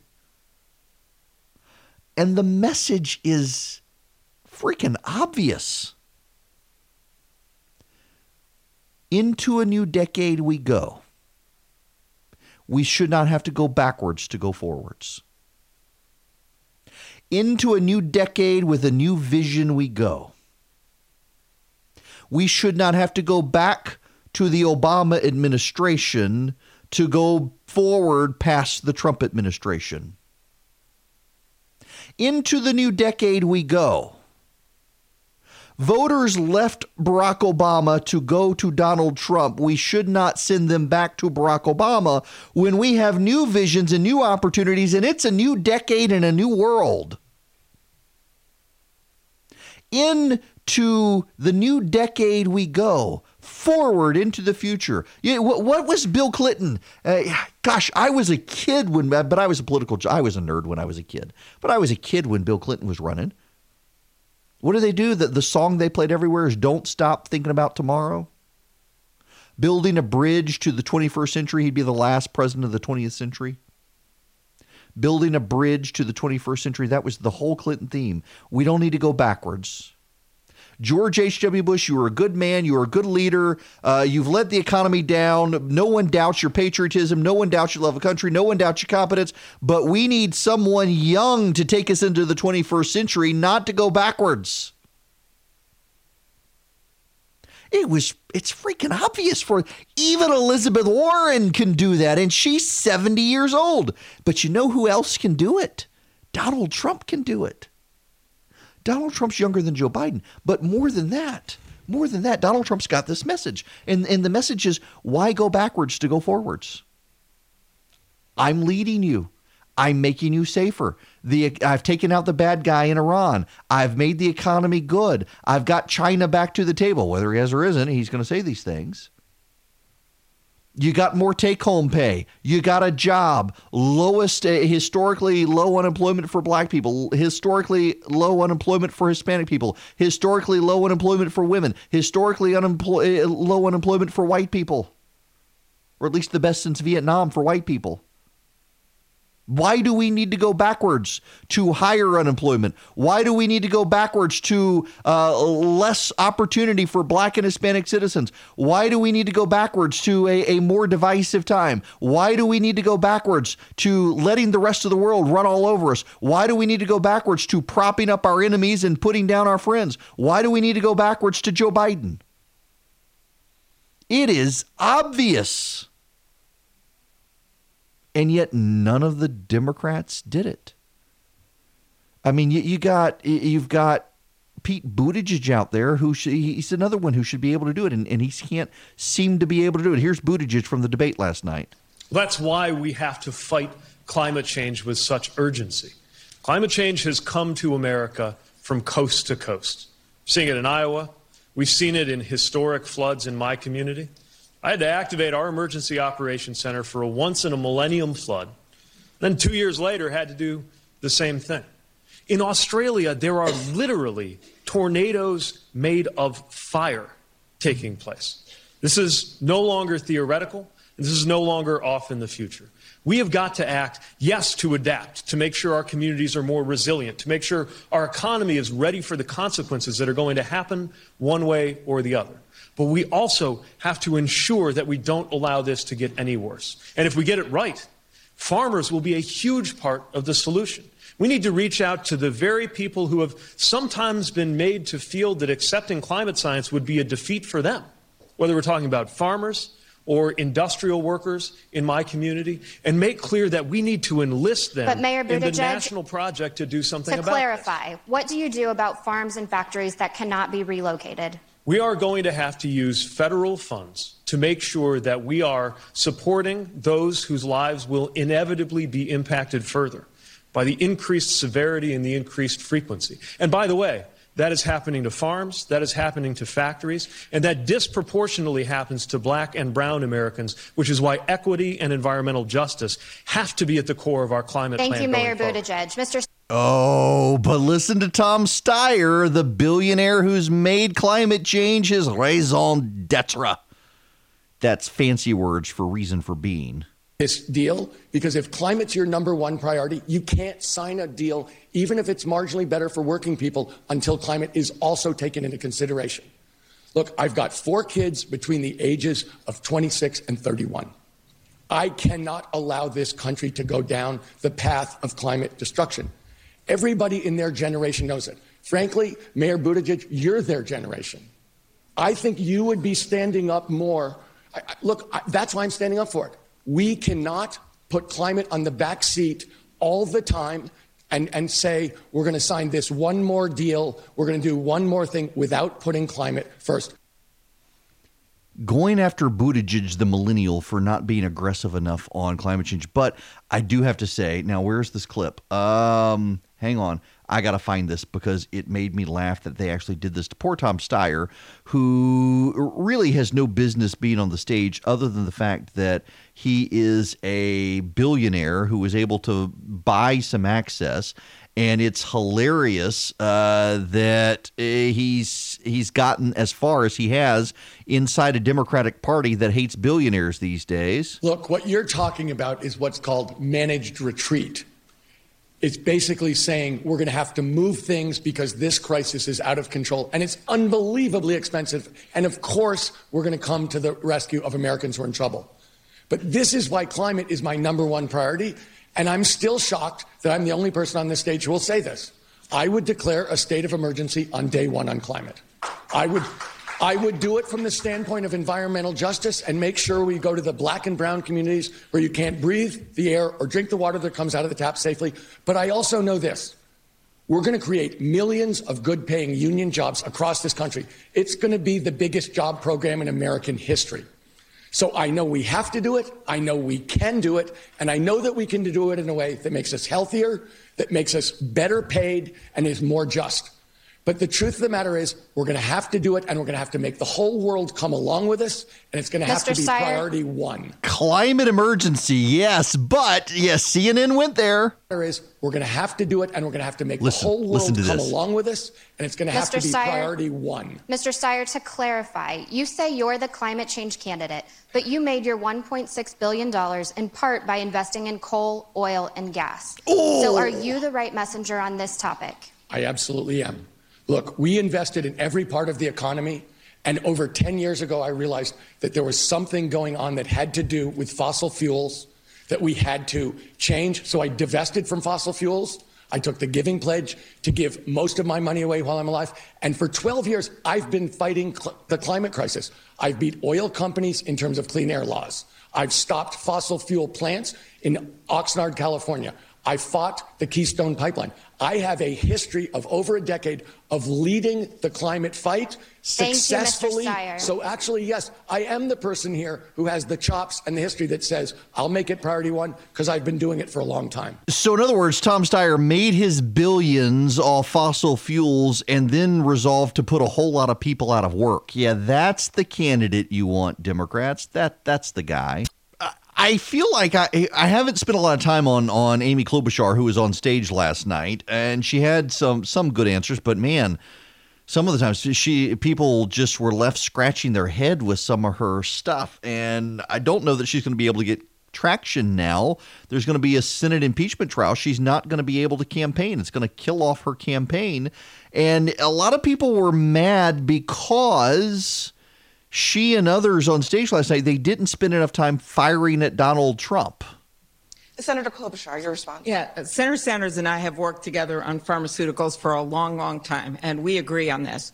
But what I don't agree with is that we, sh- his position on health care. This debate isn't real. I was in Vegas the other day, and someone said, don't put your chips on a number on the wheel that isn't even on the wheel. That's the problem. Over two thirds of the Democrats in the U.S. Senate are not on the bill that you and Senator Warren are on. Uh, you have numerous governors that are Democratic that don't support this. You have numerous House members that put Nancy Pelosi in as Speaker. The answer is a nonprofit public option. The answer is the real debate we should be having is how do we make it easier for people to get coverage for addiction and mental health? I have a plan for that. And then finally, what should we do about long term care? The elephant that doesn't even fit in this room. We need to make it easier for people to get long term care insurance. We need to make it easier for them to pay for their premiums. Uh, my own dad, I know when his long term care insurance ends. And then we have some savings for him. He's in assisted living. Uh, he got married three times, whole nother story, so there isn't much there. But then we go to Medicaid, and I have already Thank talked you. to Catholic Elder Care. They're willing to take him in. Our story is better than so many other families. We have to make it easier for long-term care. It's Thank not you. just Thank for you, Senator seniors. Klobuchar. It's also for the sandwich Thank generation. you, Senator People trying to help their parents. Senator Warren. The the what? Yeah, see, this is a lot of people were listening to Amy Klobuchar last night, l- scratching her head that is i- is she offering? No, this is this is actually Amy Klobuchar, and you've got a lot of the stories out there about Klobuchar doing things like eating her. And, and, you know, I thought she handled this one well, eating the the salad with the comb.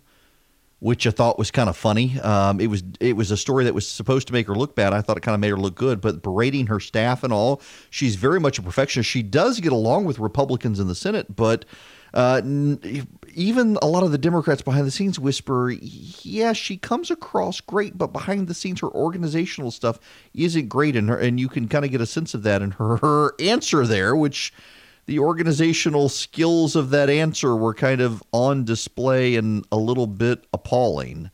Um, then, of course, well, there's Bernie Sanders, who right now is leading Joe Biden in the polls in Iowa and New Hampshire. Joe Biden's still probably going to be the nominee because of black voters in the South.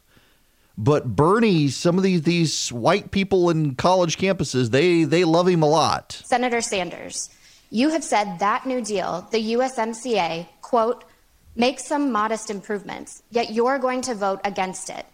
Aren't modest improvements better than no improvements No, for the farmers and manufacturers who have been devastated here in Iowa? The answer is we could do much better than a Trump led uh, trade deal. Uh, this deal, and I think the proponents of it acknowledge, will result in the continuation of the loss of hundreds of thousands of good paying jobs as a result of outsourcing. The heart and soul of our disastrous trade agreements, and I'm the guy who voted against NAFTA and against permanent normal trade relations with China, is that we have forced American workers to compete against people in Mexico, in China, elsewhere who earn starvation wages, a dollar or two dollars an hour. Second of all, every major environmental organization has said no to this new trade agreement because it does not even have the phrase climate change in it. And given the fact that climate change is right now the greatest threat facing this planet, I will not vote for a trade agreement that does not incorporate very, very strong principles to significantly lower fossil fuel emissions uh, in the world. But Senator Sanders, to be clear, the AFL-CIO supports this deal. Are you unwilling to compromise?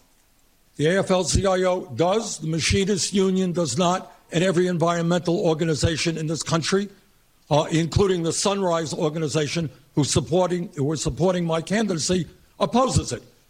So I happen to believe, and I hope we will talk about climate change in a moment. If we do not get our act together in terms of climate change, the planet that we're going to be leaving our kids and our children and our grandchildren will be increasingly unlivable. You know, here's the problem Democrats care deeply about climate change, and no one else really does.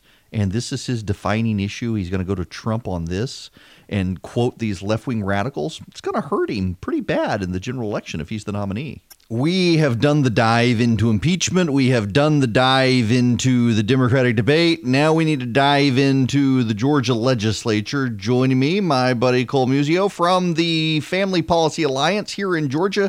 I think this is my first time having you on. Welcome.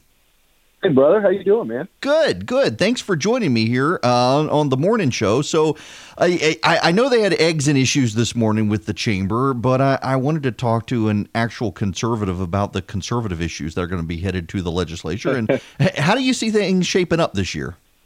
You know, it's, it's going to be an interesting session. There, there's some great opportunities to do some good things, uh, but there's going to be a lot of. I've told people a few times. I think the people that will like this session the most are going to be people that are accountants and sausage makers because it's going to be a nitty gritty kind of session with a lot of look at the budget. Um, and uh, you know, there's there's some real threats to the state as well, particularly with the casino gambling issue uh, rearing its ugly head back up as well. Well, uh, let's talk about the casino for a minute because I know there are some people who they, they like to gamble. They like to go to Vegas. I like to go to Vegas, but I don't like to gamble. I uh, don't like to waste my hard earned money. Um, I, I do believe it was Kasim Reed who one of the few things I agreed with him on was saying there's a reason Vegas is in a desert, and there seems to be this Yeah. drive uh, by some people to bring casinos into the state of Georgia and essentially uh, say we're just going to let the voters decide on the issue, knowing the voters would, of course, side with the casino, but where to put it. And you've got the issue in, in Atlanta now. You got a lot of the entertainment venues are thinking uh, they're toast if you bring a casino in. It's it's bad policy all around. I mean, it's fraudulent math. You know, first of all, it doesn't solve revenue problems. In fact, the state will spend about three dollars for every one dollar that it brings in. And the governor and, and lieutenant governor and first lady, there's a tremendous push to fight the evil of human trafficking. Casinos, time and time again, prove to be a magnet for such activity. Why do we want to bring that into our state? It's not going to solve revenue problems. It's going to scare away business. It's going to harm existing businesses. It's going to destroy community. If it if it puts if if you put a casino in your community, it's going to destroy your home value. You're going to be moving. You know, it, it's a, it is a bad idea all around, and it's completely irresponsible for legislators to consider putting that uh, question to people. This is why we elect representatives to do things and take hard stances that they know are right for our state.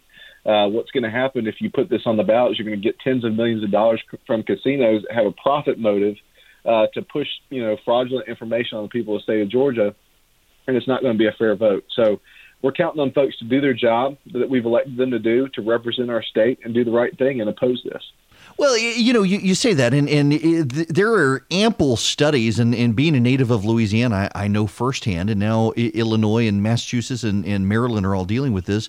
They do pour a bunch of money in to build these fantastic facilities uh, for casino gambling. Uh, the legislators love it. They go hang out there, but they don't actually solve the budget crisis for education. And in fact, in Louisiana and Illinois, they wound up still having to raise taxes for education because the casinos didn't do what they did. Essentially, you've got state legislators who believe they can beat the House odds, and no one ever beats the House odds.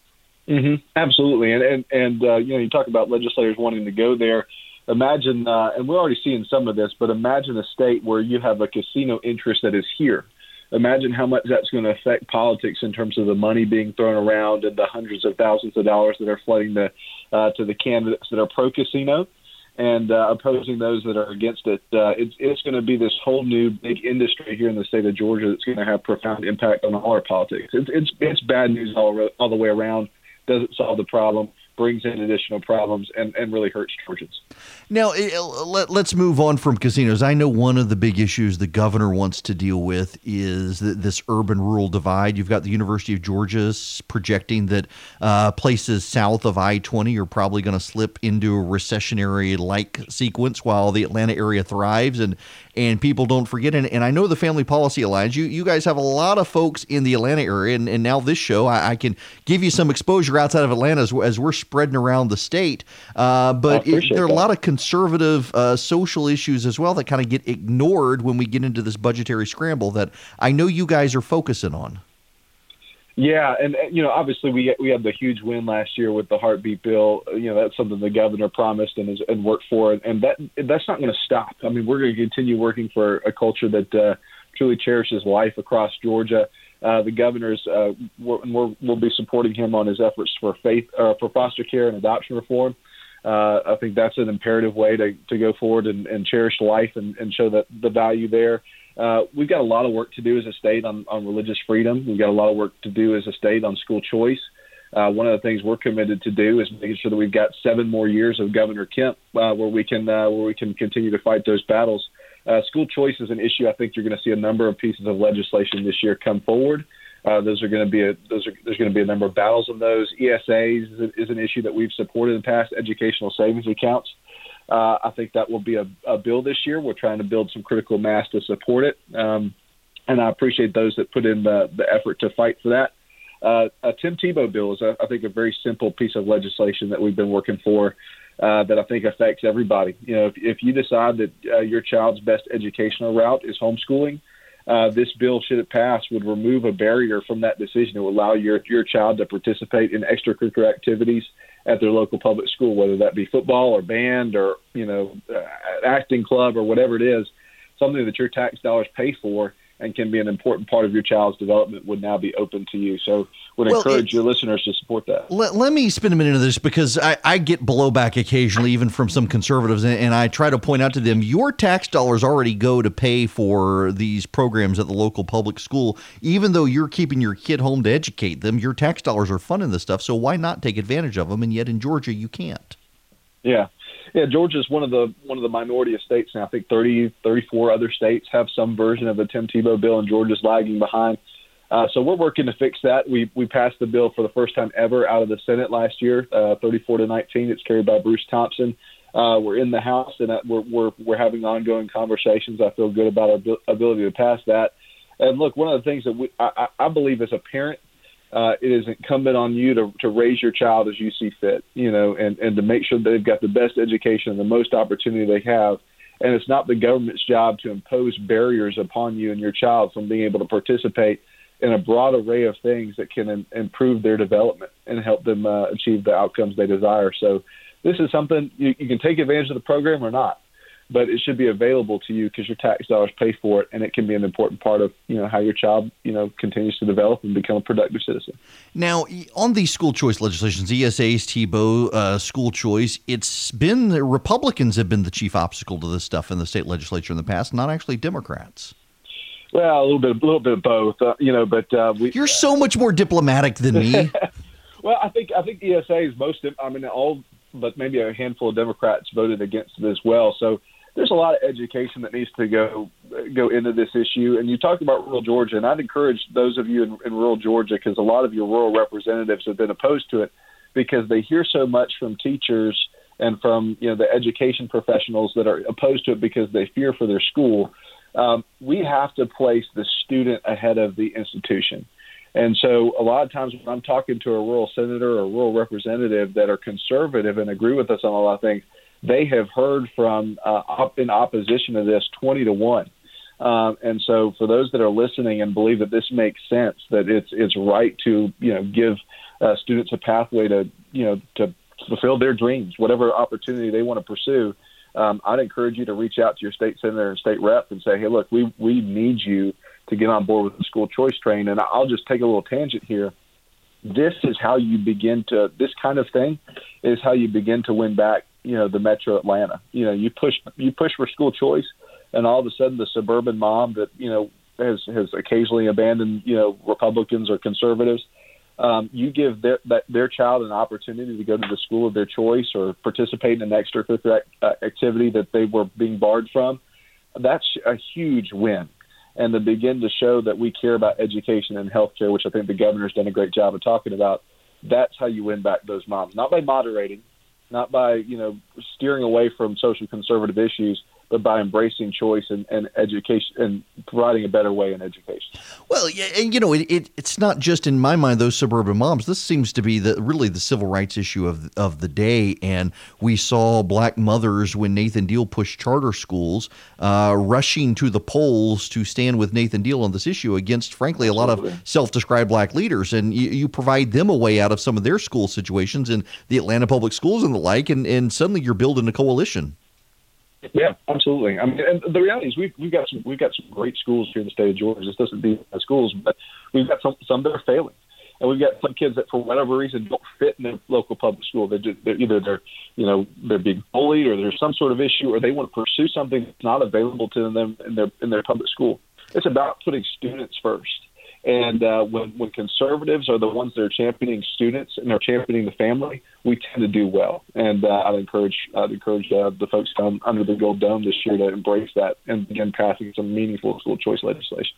Now, eh, before you get off here, I, I want to give you this opportunity, this platform now, r- really across the state of Georgia now, uh, to talk about Family Policy Alliance, what you guys do, and how people can get involved. Yeah, and congratulations on your show, man. I mean, you and I've talked. I'm so excited about uh, your your reach and the audience that you're able to to get a hold of now across the state of Georgia. That's great.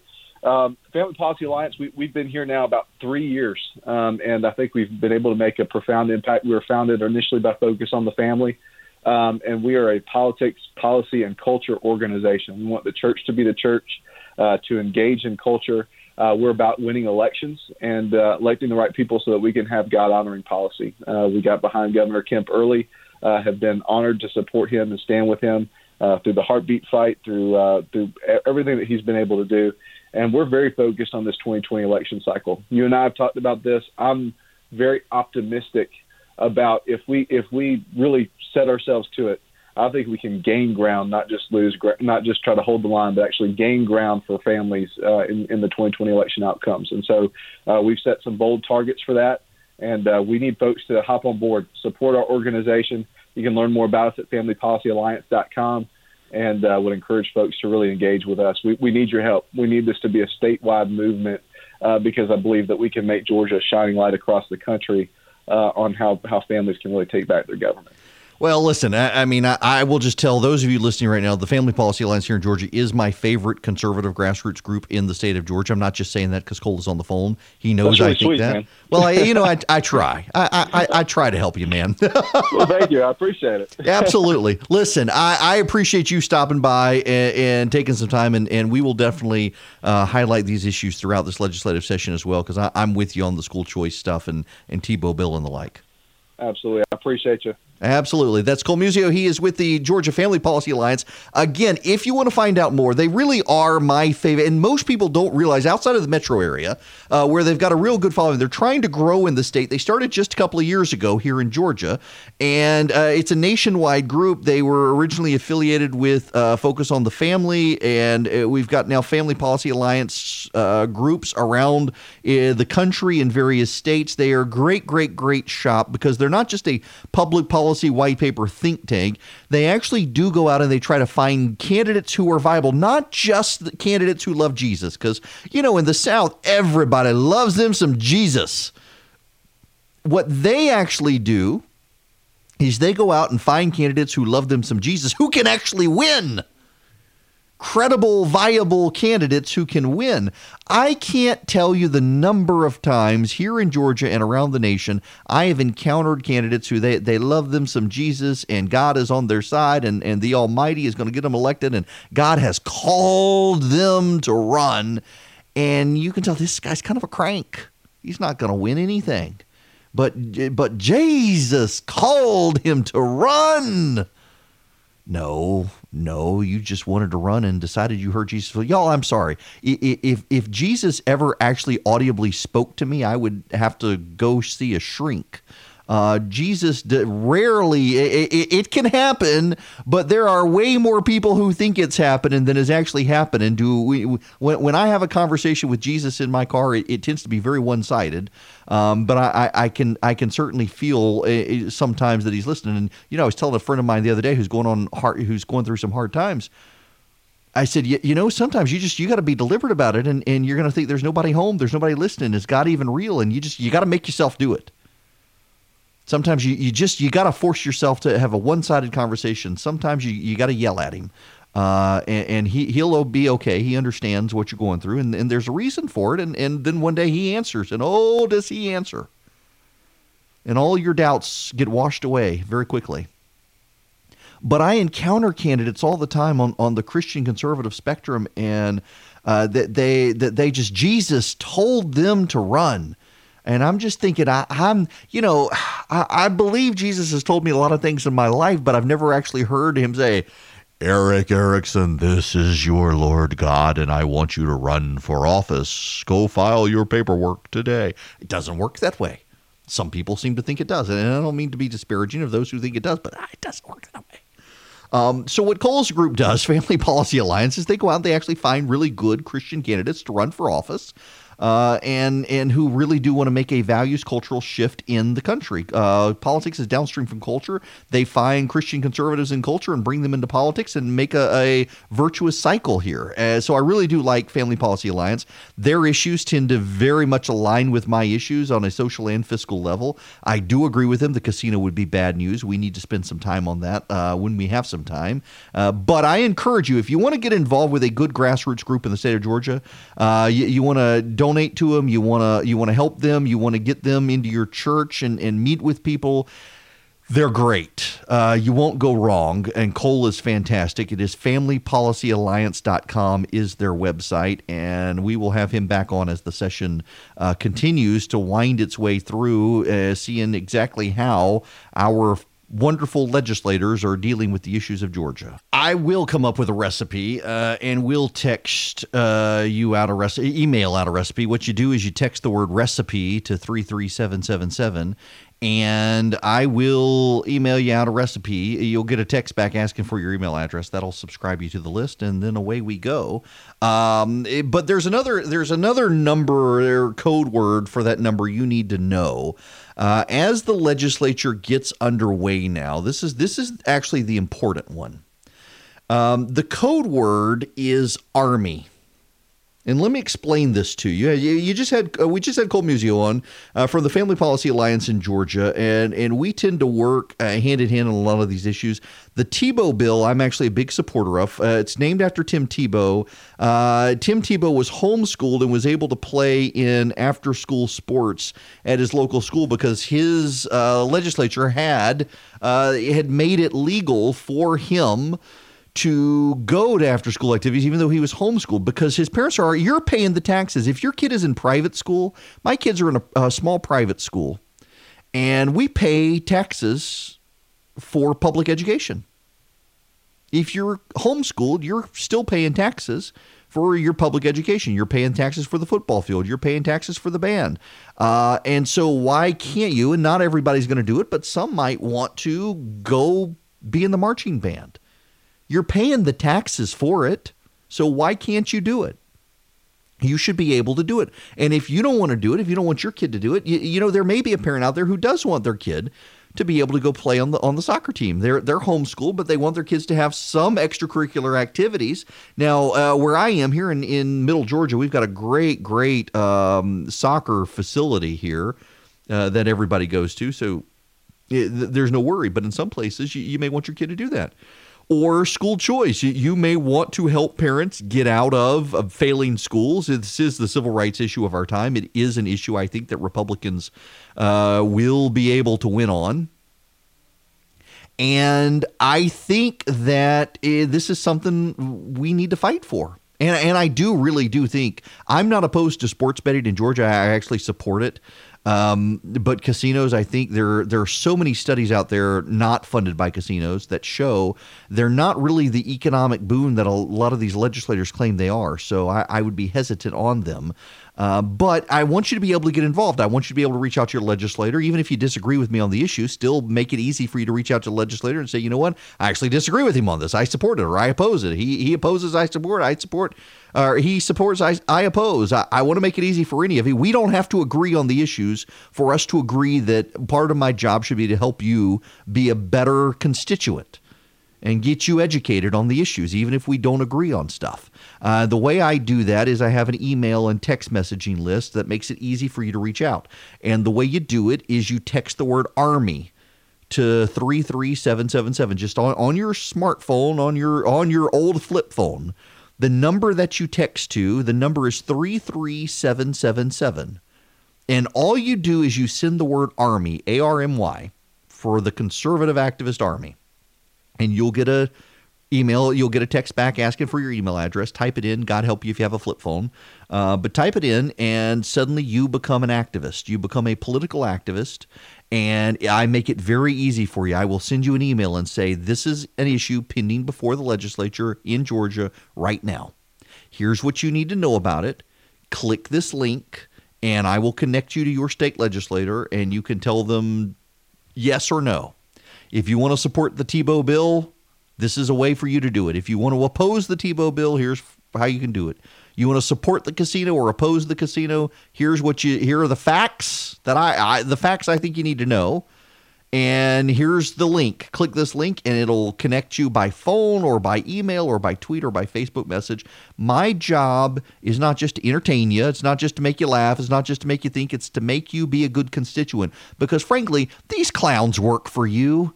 You pay the taxes that pay the bills for our state legislator. They're up in Atlanta right now. They're going to the strip clubs with the lobbyists and having way too much fun, and they need to be working for you, and I want to make them work for you. And the best way to do that is to make you easily be able to connect them. So uh, text the word Army to 33777. Um, get on the list. And as these bills wind their way to the legislature, and besides, you'll be the most informed member of your circle of friends. You'll be able to tell everybody else what's going on. They'll make they'll be relying on you. And I'll talk to you guys tomorrow.